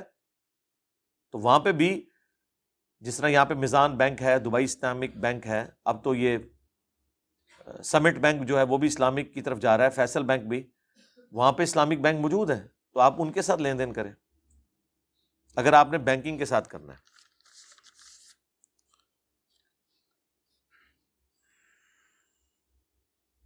پاکستان کی ایک آن لائن بزنس پرسنالٹی نے مجھے بتایا کہ پچھلے سال انہوں نے پینتیس، چالیس ایئر ٹریول بزنس کلاس میں کیے ہیں۔ کریڈٹ کارڈ کے ریوارڈ سے لیکن ان پر کوئی سود ادا نہیں کیا۔ تو یار ڈیبٹ کارڈ یوز کریں نا کریڈٹ کارڈ کیوں یوز کرتے ہیں؟ وہ یعنی کہہ رہے ہوں گے کہ میں نے اترنے سے پہلے ہی یعنی سود چڑھنے سے پہلے ہی وہ پیسے ادا کر دیے، لیکن سرکار آپ نے سود کے ساتھ ایگریمنٹ تو کیا ہے نا۔ تو وہ ہم نہیں کہتے سود کھانے کا گنا آپ پہ ہوگا، لیکن تھوڑا سا آپ کو دھواں تو پہنچا ہے نا۔ تو آپ کریڈٹ کارڈ بالکل یوز نہ کریں، آپ ڈیبٹ کارڈ یوز کریں۔ ایک نہ ایک دن پھنس ہی جاتے ہیں۔ جتنے کریڈٹ کارڈ والے میں نے دیکھے ہیں، شروع میں تو وہ چلتے رہتے ہیں، لیکن پھر شکنجے میں آ ہی جاتے ہیں۔ کاپی رائٹس ایکٹ کے متعلق کچھ بتائیں۔ ایسے ہی اب سوشل میڈیا پر بکس ڈاؤن لوڈ کر کے پڑھنی۔ جو بکس رکھی ہوئی ہیں پی ڈی ایف فارم میں تو وہ تو آپ ڈاؤن لوڈ کریں نا جی وہ تو آ چکی ہیں نا۔ اگر وہ غیر قانون بھی کسی نے رکھی ہوئی تھی تو اس کا ببال اس کے اوپر ہوگا، آپ کے اوپر نہیں ہوگا۔ ویسے تو پی ڈی ایف کاپیاں رکھ دی جاتی ہیں خود بھی پبلسٹی کے لیے، اور پتہ ہوتا ہے وہ ایگری کر جاتے ہیں۔ کچھ کتابیں ایسی ہیں جن کے رائٹس نہیں ہوتے ہیں۔ پاکستان میں قانون ہے کہ جس کی ڈیتھ کو پچاس سال گزر جائے نا، اس کی کتاب کوئی بھی چھاپ سکتا ہے۔ مولانا مدودی کی ڈیتھ کو بھی پچاس سال نہیں گزرے، اس لیے ان کے تو رائٹس ہیں تفیم القرآن کوئی اور چھاپ نہیں سکتا۔ اس لیے انہوں نے اپنی منابلی بنائی ہوئی ہے۔ ریٹس بھی بعض اوقات ان کے زیادہ ہوتے ہیں۔ لیکن ڈاکٹر اقبال کی شاعری کوئی بھی چھاپ سکتا ہے، کیونکہ ان کی ڈیتھ کو پچاس سال سے زیادہ ہو چکے ہیں۔ یہ پاکستان میں قانون ہے، پچاس سال۔ باقی کاپی رائٹس ایکٹ میں تو ایگری کرتا ہوں کاپی رائٹس اس حوالے سے تو ہونا چاہیے۔ جس نے انیشلی محنت کر کے اتنے معاملات کیے ہیں تو ظاہر ہے اس کو بھی اس کا نفع تو پہنچنا چاہیے نا کسی اعتبار سے۔ تو سافٹ ویئر بھی آپ خریدیں۔ کیوں آپ مطلب اس طرح کے سافٹ ویئر ہمارے تو یہ بھائی جو مسلم اونلی چینل چلا رہے ہیں، انہوں نے وہ بڑے یونیک قسم کے تھم نیل بنائے۔ میں نے پوچھا تو انہوں نے کہا یہ میں نے پائریٹڈ ایک سافٹ ویئر تھا، لیکن میں خریدنا چاہ رہا ہوں اسے۔ اتنے ڈالر لگیں گے۔ میں نے کہا یار خرید لیں۔ سیل میں ان کو پچاس ڈالر پہ وہ سافٹ ویئر مل گیا ہے، تو خریدا ہے۔ الحمد للہ ہم نے انہیں اجازت دی ہے۔ قرآن کو سمجھنے کے لیے کیا طریقہ اختیار کیا جائے؟ قرآن کو سمجھنے کے لیے طریقہ یہ ہے کہ آپ قرآن کو پہلے ترجمے سے پڑھیں۔ سب سے پہلے جو چیز سمجھ آ رہی ہے، اس کے بھی نوٹس بنائیں، جو نہیں آ رہی، اس کے الگ سے نوٹس بنائیں۔ بعد میں آپ تفسیر میں آ جائیں۔ اس کو سمجھنے کے لیے تفسیر سب سے بیسٹ تفہیم القرآن ہے قرآن کے تانے بانے کو سمجھنے کے لیے۔ اس کا پی ڈی ایف بھی ہماری ویب سائٹ پہ رکھا ہوا ہے۔ اور اگر آپ ہمارے تفسیر لیکچر سن لیں تو پھر تو آپ کو دنیا کی نہ کوئی تفسیر پڑھنے کی ضرورت ہے، نہ کوئی اختلافی موضوع میں نے چھوڑا ہے۔ آپ نے درجنوں تفسیر پڑھ کے جو علم حاصل کرنا ہے، اس سے زیادہ آپ کو ہمارے قرآن کی تفسیر کلاسز میں مل جائے گا۔ تین سو چوالیس لیکچرز میں ہم نے پوری تفسیر ریکارڈ کرائی ہے۔ اب جو دوبارہ اس بیک گراؤنڈ سے شروع ہوئی ہوئی ہے، وہ بھی ماشاء اللہ ایک سو بائیس تیئیس کلاسیں ہو چکی ہیں صورت العراف چل رہی ہے۔ تو انشاءاللہ آپ کو آسانی ہوگی۔ فی الحال ترجمے کے ساتھ آپ پڑھیں۔ تو آپ کو انشاءاللہ ترجمہ مولانا مدودی کا پڑھ لیں۔ پیر کرم شاہ صاحب نظری صاحب کا اچھا ترجمہ ہے، بریلویوں کے۔ اور تقی عثمانی صاحب جو دیوبندیوں کے، ان کا بھی اچھا آسان ترجمہ ہے، وہ بھی آپ پڑھ سکتے ہیں۔ فتح محمد جلندری صاحب کا بھی پڑھ سکتے ہیں، وہ بھی آسان ترجمہ ہے۔ اگر میرے گھر میں فوتگی ہو جائے، ہمیں کیسے آخری رسومات ادا کرنی چاہیے؟ جو میں سمجھوں کہ آپ کے سارے سوال لیکچر سے کہ قبر کچی رکھنی ہے، ختم کل نہیں کروانا، فاتحہ کی جگہ دعائیں مفرت ہے، چالیس چالیس قرآن جو پڑھے جاتے ہیں بل بالکل صحیح سمجھ گئے جی آپ۔ یہی کچھ کرنا ہے۔ اس کے بعد اس میں جو کرٹیکل چیز ہے، وہ غسل دینے کا طریقہ ہے۔ وہ بھی جس طرح زندہ بندہ غسل کرتا ہے، اسی طرح آپ نے غسل دینا ہے اسے، لیکن کلی اور ناک میں روئی کے ذریعے صفائی کرنی ہے۔ اور سب سے پہلے آپ نے اس کا پیٹ پہ ہاتھ رکھ کے اس کی غلازت، اس کو سنجا کروا لینا، اس کے لیے آپ پروفیشنل لوگ بلوا لیں، وہ صحیح طریقے سے غسل دیتے ہیں۔ ایک دفعہ آپ ان کے ساتھ غسل دیں تو آپ سیکھ جائیں گے انشاءاللہ۔ باقی ٹھیک ہے سال سواب کے دس طریقے میری ویڈیو ہے۔ رکو سے امام کو سجدے میں جاتے ہوئے شروع میں ہی اللہ اکبر کہنا چاہیے، سجدے میں جا کر۔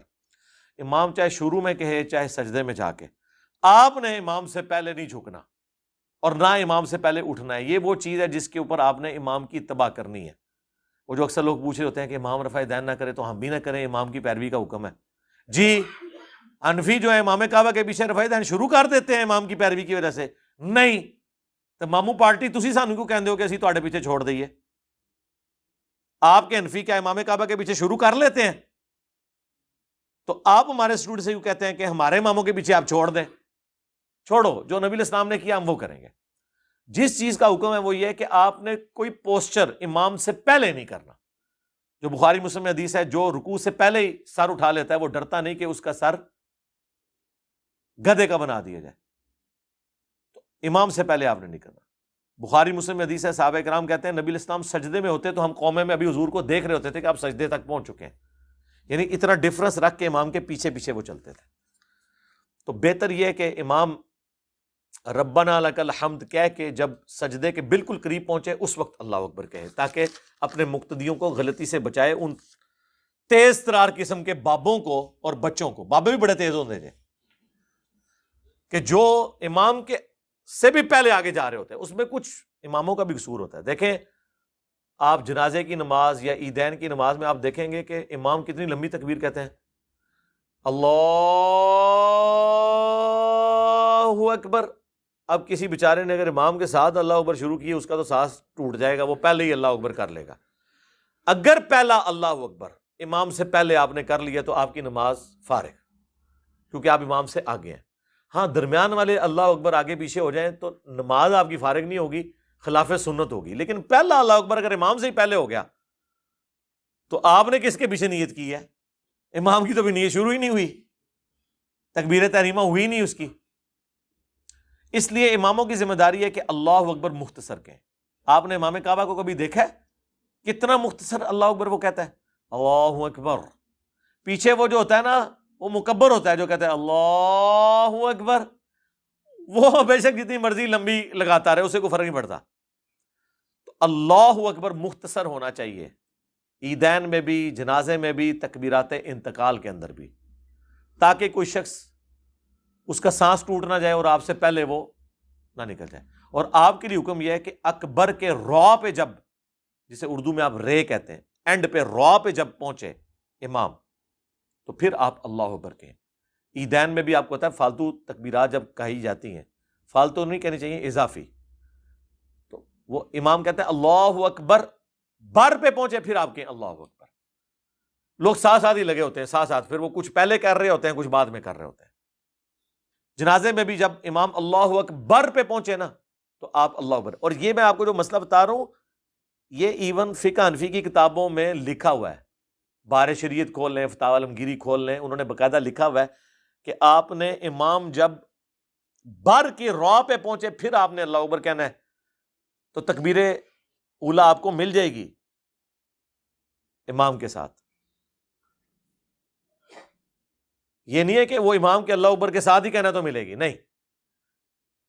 اس سے مراد یہ ہے کہ آپ امام کی کراط سے پہلے پہلے اس کے ساتھ شامل ہو گئے، آپ کو اعلیٰ ترین درجہ مل گیا۔ امام سے پہلے تو نہیں شروع کرنا۔ اور کئی لوگ تو ایسے بھی، میں نے ترکھے قسم سے دیکھے نا عید اور جمعے میں کہ عید میں تو چلو اقامت نہیں ہوتی جمعے میں اقامت ہوتی ہے، اقامت کے بعد تھوڑی سی خاموشی ہو، وہ خود ہی نماز نیت کر کے کھڑے ہو جاتے ہیں۔ امام کی آواز نہیں آ رہی ہوتی، وہ سمجھتے ہیں امام نے شروع کر دی اور پھر جب بعد میں ان کو پتا چلے کہ امام نے اب شروع کیے توڑتے بھی کون نماز۔ میرے میں نے خود کئی بار اتنا آبزرو کیا لوگوں کو، پتہ ہی نہیں انہیں۔ ایک جگہ کشمیر میں ایک قدرتی چشمہ ہے، مقامی لوگوں کا ماننا ہے کہ اس سے شفا ملتی ہے۔ ہاں تو وہ آپ میڈیکلی کو ریزن ہو سکتی ہے نا۔ ایسے چشمے جن میں سلفر کی تعداد زیادہ ہوتی ہے، وہ پھوڑے پھنسیوں کے لیے بہتر ہوتے ہیں۔ اس کا تعلق کسی بابے سے نہیں ہوتا۔ ذہن میں رکھیے گا۔ وہ فزیکل کوئی نہ کوئی ریزن ہوتی ہے جس کی وجہ سے آپ کو شفا مل رہی ہوتی ہے۔ جو بخاری مسلم میں حدیث ہے کہ اللہ تعالیٰ نے کوئی ایسی بیماری نازل نہیں کی جس کی دوا نہ ہو۔ اور جب وہ دوا اس بیماری کے موافق ہوتی ہے تو اللہ کے عزن سے شفا ہو جاتی ہے۔ تو وہ اللہ تعالیٰ نے وہ دوا کے اندر اثر رکھا ہوا ہوتا ہے۔ تو اس طرح یہ جو خاص قسم کے بعض جگہ پیٹ کی بیماریوں کے لیے کہتے ہیں پانی اچھا ہے۔ جس طرح ہمارے جو میدانی علاقے ہیں، جس طرح گجرا والا ہے، یہاں کا پانی اچھا ہے۔ ایز کمپیئر ٹو ان پہاڑی علاقوں کے جہاں پہ پانی جو ہے وہ کہیں پہ کھارا ہوتا ہے، کہیں پہ اس میں نمکیات بہت زیادہ پائی جا رہی ہوتی ہیں۔ تو اس کا تعلق کوئی اس کی، اس روحانیت کے ساتھ نہیں، کسی بابے کے ساتھ جڑا ہوا۔ وہ صرف یہاں پہ نہیں ہے معاملات۔ وہ دنیا کے دوسرے ملکوں کے اندر بھی آپ کو ایسے چشمے ملیں گے، ایسی جگہ ملیں گی جہاں پہ جو ہے نا، یہاں پہ کہیں پہ وہ کہتے ہیں جی تتا پانی ہے، گرم پانی نکل آتا ہے۔ جی نکلتا ہے، اس کی سائنٹیفک ریزن ہے۔ اس کی ایسے نکلتا ہے۔ وہ صرف یہاں پہ نہیں نکل رہا، پاکستان میں، دنیا میں، کئی ملکوں میں۔ اور جناب گریوٹی ہل جو نظروں کے دھوکے کی وجہ سے آپ کو چیز ڈھلوان نظر آ رہی ہوتی ہے، وہ ہوتی چڑھائی ہے۔ اور کہیں چڑھائی ہوتی ہے اور نظر ڈھلوان ہو رہی ہوتی ہے۔ اور لوگ وہ ویڈیو چڑھائی ہوئی ہیں انہوں نے، وہ آپٹیکل الوژن اسے کہا جاتا ہے، یہ نظروں کا دھوکا دیکھنے میں آپ کو لگ رہا ہے وہ چڑھائی ہے، کیونکہ وہ ارد گرد پہاڑوں، ایسے اینگل پہ ہوتے ہیں پہاڑ کہ وہ چڑھائی لگ رہی ہوتی ہے، لیکن اوور آل وہ پورے کا پورا ایریا ایک ڈھلوان کے اوپر ہوتا ہے۔ تو وہاں پہ جب وہ کوئی چیز رکھتے ہیں، وہ اوپر چڑھنا شروع ہو جاتی ہے۔ اس طرح کا ایک مقام جو ہے، پاکستان میں تو کوئی ایسی گریوٹی ہل نہیں ہے، اسے گریوٹی ہل کہتے ہیں۔ آپ جا کے گوگل میں میری پوری ویڈیو ہے۔ وادی جن ہے، وہ کہتے ہیں جن رہنے نے اچھا وہ سر انڈیا میں بھی ہے۔ انڈین کشمیر کے اندر بھی ایسی جگہ موجود ہے۔ دنیا میں یہ جگہ موجود ہے اسٹیبلش ہے بلکہ آپ ایمز روم لکھیں تو یہ ایک سائنٹسٹ نے ایک کمرہ بھی ایسا بنایا تھا، جس میں ہر چیز آپ کو یعنی الٹی نظر آ رہی ہوگی، چیزیں آپ رکھتے ہیں تو اوپر چڑھ پڑتی ہیں، لیکن وہ وہ پورا کمرہ ہی ایک خاص اینگل کے اوپر رکھا ہوتا ہے۔ تو اوور آل چونکہ وہ ڈھلوان میں ہوتا ہے اور اندر ہر چیز انہوں نے سیدھی کر کے بنائی ہوتی ہے۔ یعنی اب یہ جو آپ دیکھ رہے ہیں، ستون۔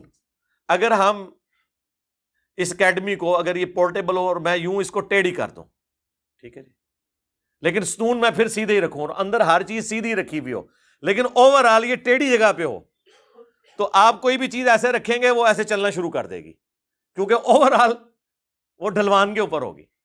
اور اگر آپ اس کو ڈلوان کے اپوزٹ کر دیں تو وہ آپ کو چڑھائی نظر آ رہی ہوگی، لیکن اوور آل وہ ڈلوان ہوگی۔ وہ چیزیں چڑھائی پہ چڑھتی ہوئی نظر آئیں گی اور لوگ کہتے ہیں، جناب نہ سرکار، a physical phenomena of nature violate نہیں ہوتا۔ سوائے یہ کہ پیغمبر کے ہاتھ پہ کوئی معجزہ ہو جائے، اور وہ بھی چند ایک واقعات ہے overall physical phenomena of nature کبھی ٹوٹتا نہیں ہے۔ کوئی نہ کوئی چیزوں کی سائنٹیفک ریزن ہوتی ہے، اس کی وجہ سے آپ کو برکات حاصل ہو رہی ہوتی ہیں۔ تو جی تھوڑی پرچیاں فینش کوئی ایسا بندہ ہے جس نے آگے میرے پاس پرچی دی ہو؟ اور میں نے نہ پڑھی ہو۔ ہاں جی۔ کب دی تھی؟ ہاں۔ کدھر پڑھی؟ وہ تو پرچی میرے کب دی ہے؟ میں نے جو ایک منٹ یار، ایک بندے گل ہو رہی ہے۔ کب دی پرچی؟ میرے پاس جتنی پرچی ہیں آپ کی پرچی یہاں پہ، میں نے جتنی آئی ہیں وہ پڑھ دی ہیں۔ کس بھائی کو دی ہے؟ یہ بھائیاں ادھر رکھتے ہیں کیڑا بلیک کپڑا لگے تھے پرچیاں یہی بھائی ہے بلیک کپڑے والا اور کیڑا ہے اچھا جی ایک ہو گیا اور کون ہے سارا دی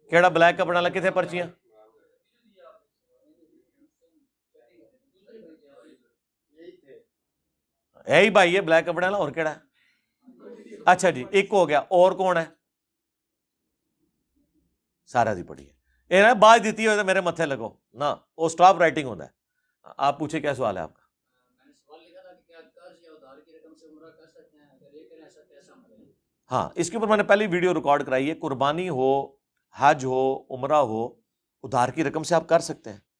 بلکہ اب جتنی چیزوں میں مہنگائی آ چکی ہے، ادھار کے بغیر چارہ نہیں ہے۔ اور اکثر اوقات لوگ ادھار سے ہی کر رہے ہوتے ہیں۔ مثلا جو لوگ حج کرنے گئے ہیں آپ ان سے پوچھیں، وہ کہیں گے، ہم نے کمیٹیاں ڈالی۔ کمیٹیاں ڈالتے ہیں نا لوگ؟ کمیٹی کا پتہ ہے نا؟ ہاں۔ کمیٹی ڈالی۔ کمیٹی نکلی، حج پہ چلے گئے۔ وہ جو کمیٹی ان کی نکلی ہوتی ہے، وہ ادھار ہی ہوتی ہے۔ کیونکہ انہوں نے تو چار کمیٹیاں دی ہوئی ہیں، بارہ بھی دینی ہوتی ہیں واپس آ کے۔ یہ تو نہیں کہ میری آخری کمیٹی نکلی تھی میں آج تک گیا۔ یا میں کمیٹی نکلی اور سنبھال کے رکھی جو تک میری کمیٹی مک نہیں گئی تک میں آج نہیں کیتا۔ ایسا تو نہیں ہوتا۔ ادھار بھی چل رہا ہوتا ہے ایسا معاملہ۔ ادھار کوئی بری چیز نہیں ہے۔ اسلام یہ کہتا ہے کہ ادھار اتارے ہیں آپ۔ ادھار لینا کوئی برا نہیں ہے، اگر ضرورت پڑے۔ لیکن اس نیت سے کہ آپ نے دینا ہی نہیں ہے، یا آپ کو نظر آ رہا ہے میں اتار نہیں سکتا، پھر تو نہ قربانی ہو سکتی ہے، نہ حج، نہ عمرہ، کچھ نہیں ہوگا۔ اگر آپ اتار ہی نہیں سکتے۔ ہمارے پاس ایک بھائی آئے، اچھے قریبی تھے تو وہ کہنے لگے، مقروض ہوں مقروض ہوں۔ میں نے ویسے ہی ایک دن پوچھا، یار کتنا کرتا کہنا جی ایک کروڑ روپیہ۔ دادا کرو یعنی ایک بندہ کہتا ہے مقروض ہوں، کوئی آ کہتا ہے، یہ پانچ ہزار میں نے دینے ہیں، پندرہ ہزار، بیس ہزار روپیہ۔ وہ کہہ رہا ہے ایک کروڑ۔ میں کہ یار سزا دے تنو سب تو پہلے ملنی چاہیے ہے۔ اور انہیں بےوقوفا نو بھی جنہوں نے تنو دے گئے نے دے گئے نے، وہ کہڑے بےوقوف نے منو زیارت کروا انہوں دی۔ ٹھیک ہے۔ اور وہ چھوٹی سی اس کی دکان ہے اور ایک کروڑ روپیہ اس نے ادھار لیا ہوا ہے۔ ٹھیک ہے، وہ بھی دیتے گئے ہیں۔ تو اس طرح کا ادھار لینا کہ جو آپ اتار نہ سکیں۔ اس لیے ہم نے اپنے اس پلیٹ فارم سے نہ کوئی چیریٹی رکھی ہوئی ہے، نہ کوئی ادھار والا سستا رکھا ہوا ہے ادھار والا سلسلہ رکھا ہوا ہے ہم کہتے ہیں جائیں شوکت خانم کے پاس چلے جائیں، عیدی والوں کے پاس چلے جائیں، ہمارا یہ ایک ریلیجس پلیٹ فارم ہے۔ کیونکہ اس کا تو پھر اینڈ نہیں ہوگا نا۔ سب سے زیادہ لوگ تو میرے ساتھ اٹیچ ہیں نا۔ دیکھو، مولویاں کو جانے جے ایک، انہوں نے کھوان واسطے میرے کو آدھے نے ادھار منگنے واسطے کڈی سی آتی ہے۔ میں جو تھوڑے کو کھا نہیں رہا، کم از کم میرے کو ادھار نہ منگو۔ کھوا رہے تو جنہ وہ چپ کر کے کھاؤ۔ ٹھیک ہے نا؟ تو ادھار کی چیزوں سے آپ ساری ایکٹیویٹیز پرفارم کر سکتے ہیں، بشرطے کہ آپ ادھار اتار سکیں ٹھیک ہو گیا؟ ہاں۔ اس میں کوئی گناہ والی بات نہیں۔ صحیح مسلم میں حدیث ہے کہ شہید کا ہر گناہ معاف ہے سوائے قرض کے۔ بخاری مسلم میں حدیث ہے جو مقروض ہوتا تھا حضور اس کا جنازہ نہیں پڑھتے تھے جب تک کوئی ذمہ داری نہ لے قرض اٹھانے کی قرض اتارنے کی۔ حتیٰ کہ جب اللہ کے نبی کو وسعت ہوئی خیبر کے بعد پھر حضور خود اتار دیا کرتے تھے اور کہتے تھے ان نبی اولا بالمؤمنین من انفسہم و ازواجہم نبی مومنین کی جانوں پر ان سے بڑھ کر حق رکھتے ہیں، نبی کی بیویاں امت کی مائیں تو یہ میرے بچوں کی مانند ہے، میں اس کا قرضہ اتار دیتا ہوں۔ حالانکہ اس آیت کا یہ مطلب نہیں تھا۔ حضور نے اس کو ایکسٹرا پلیٹ خود سے کیا۔ اس آیت کا مطلب یہ تھا کہ حضور کے جو ماننے والے ہیں نا، حضور کو جان و مال سے بڑھ کر عزیز سمجھیں اور ان کی بیویوں کو اپنی ماں سمجھیں۔ حضور کا حق کیا امت پہ لیکن یہ ہمارا پیر ہے۔ کہ حق تو حضور کا تھا امت پہ، لیکن حضور کہہ رہے ہیں کہ نہیں، یہ میرا بچہ ہے، میرے پہ اس کا یہ حق ہے کہ میں اس کا قرضہ خود اتاروں۔ آپ کے پیر لے کے کھاتے ہیں اور ہمارا پیر اپنی جیب سے لگاتا ہے۔ اور ہمارے پیر کا ماننے والا بھی اپنی جیب سے اپنے اسٹوڈنٹس کو کھلاتا ہے۔ الحمد للہ ٹھیک ہو گیا جی؟ اللہم انی اسألک بانک انت اللہ، لا الہ الا انت الاحد الصمد۔ لا الہ الا انت الاحد الصمد الذي لم يلد ولم يولد ولم يكن له كفوا احد اللهم صل على محمد وعلى ال محمد. اللهم ربنا آتنا في الدنيا حسنه وفي الاخره حسنه وقنا عذاب النار. رب ارحمهم كما ربياني صغيرا. ربنا هب لنا من ازواجنا وذرياتنا قرة اعين وجعلنا للمتقين اماما اے اللہ، جن جن بھلائیوں کا سوال تیرے محبوب صلی اللہ علیہ وآلہ وسلم نے تجھ سے کیا، اے اللہ، ہمارے حق میں، ہمارے ماں باپ کے حق میں، ہمارے بیوی بچوں کے حق میں، پوری امت کے حق میں قبول و منظور فرما۔ اور جن جن چیزوں کے شر سے تیرے محبوب علیہ السلام نے تیری پناہ طلب کی، ہمیں بھی، ہمارے ماں باپ کو، پوری امت کو ان چیزوں کے شر سے اپنی پناہ عطا فرما۔ خصوص بالخصوص انڈیا، کشمیر، فلسطین، چائنا، افغانستان، عراق، شام یمن کے مسلمانوں کی خیر فرما۔ اے اللہ، پورے عالم اسلام کو اندرونی اور بیرونی خطرات سے محفوظ فرما۔ حاضرین کے دلوں میں جو جو نیک اور جائز دعائیں ہیں قبول و منظور فرما۔ حاضرین کے جو بھی رشتہ دار فوت ہو چکے، تمام کی مغفرت فرما۔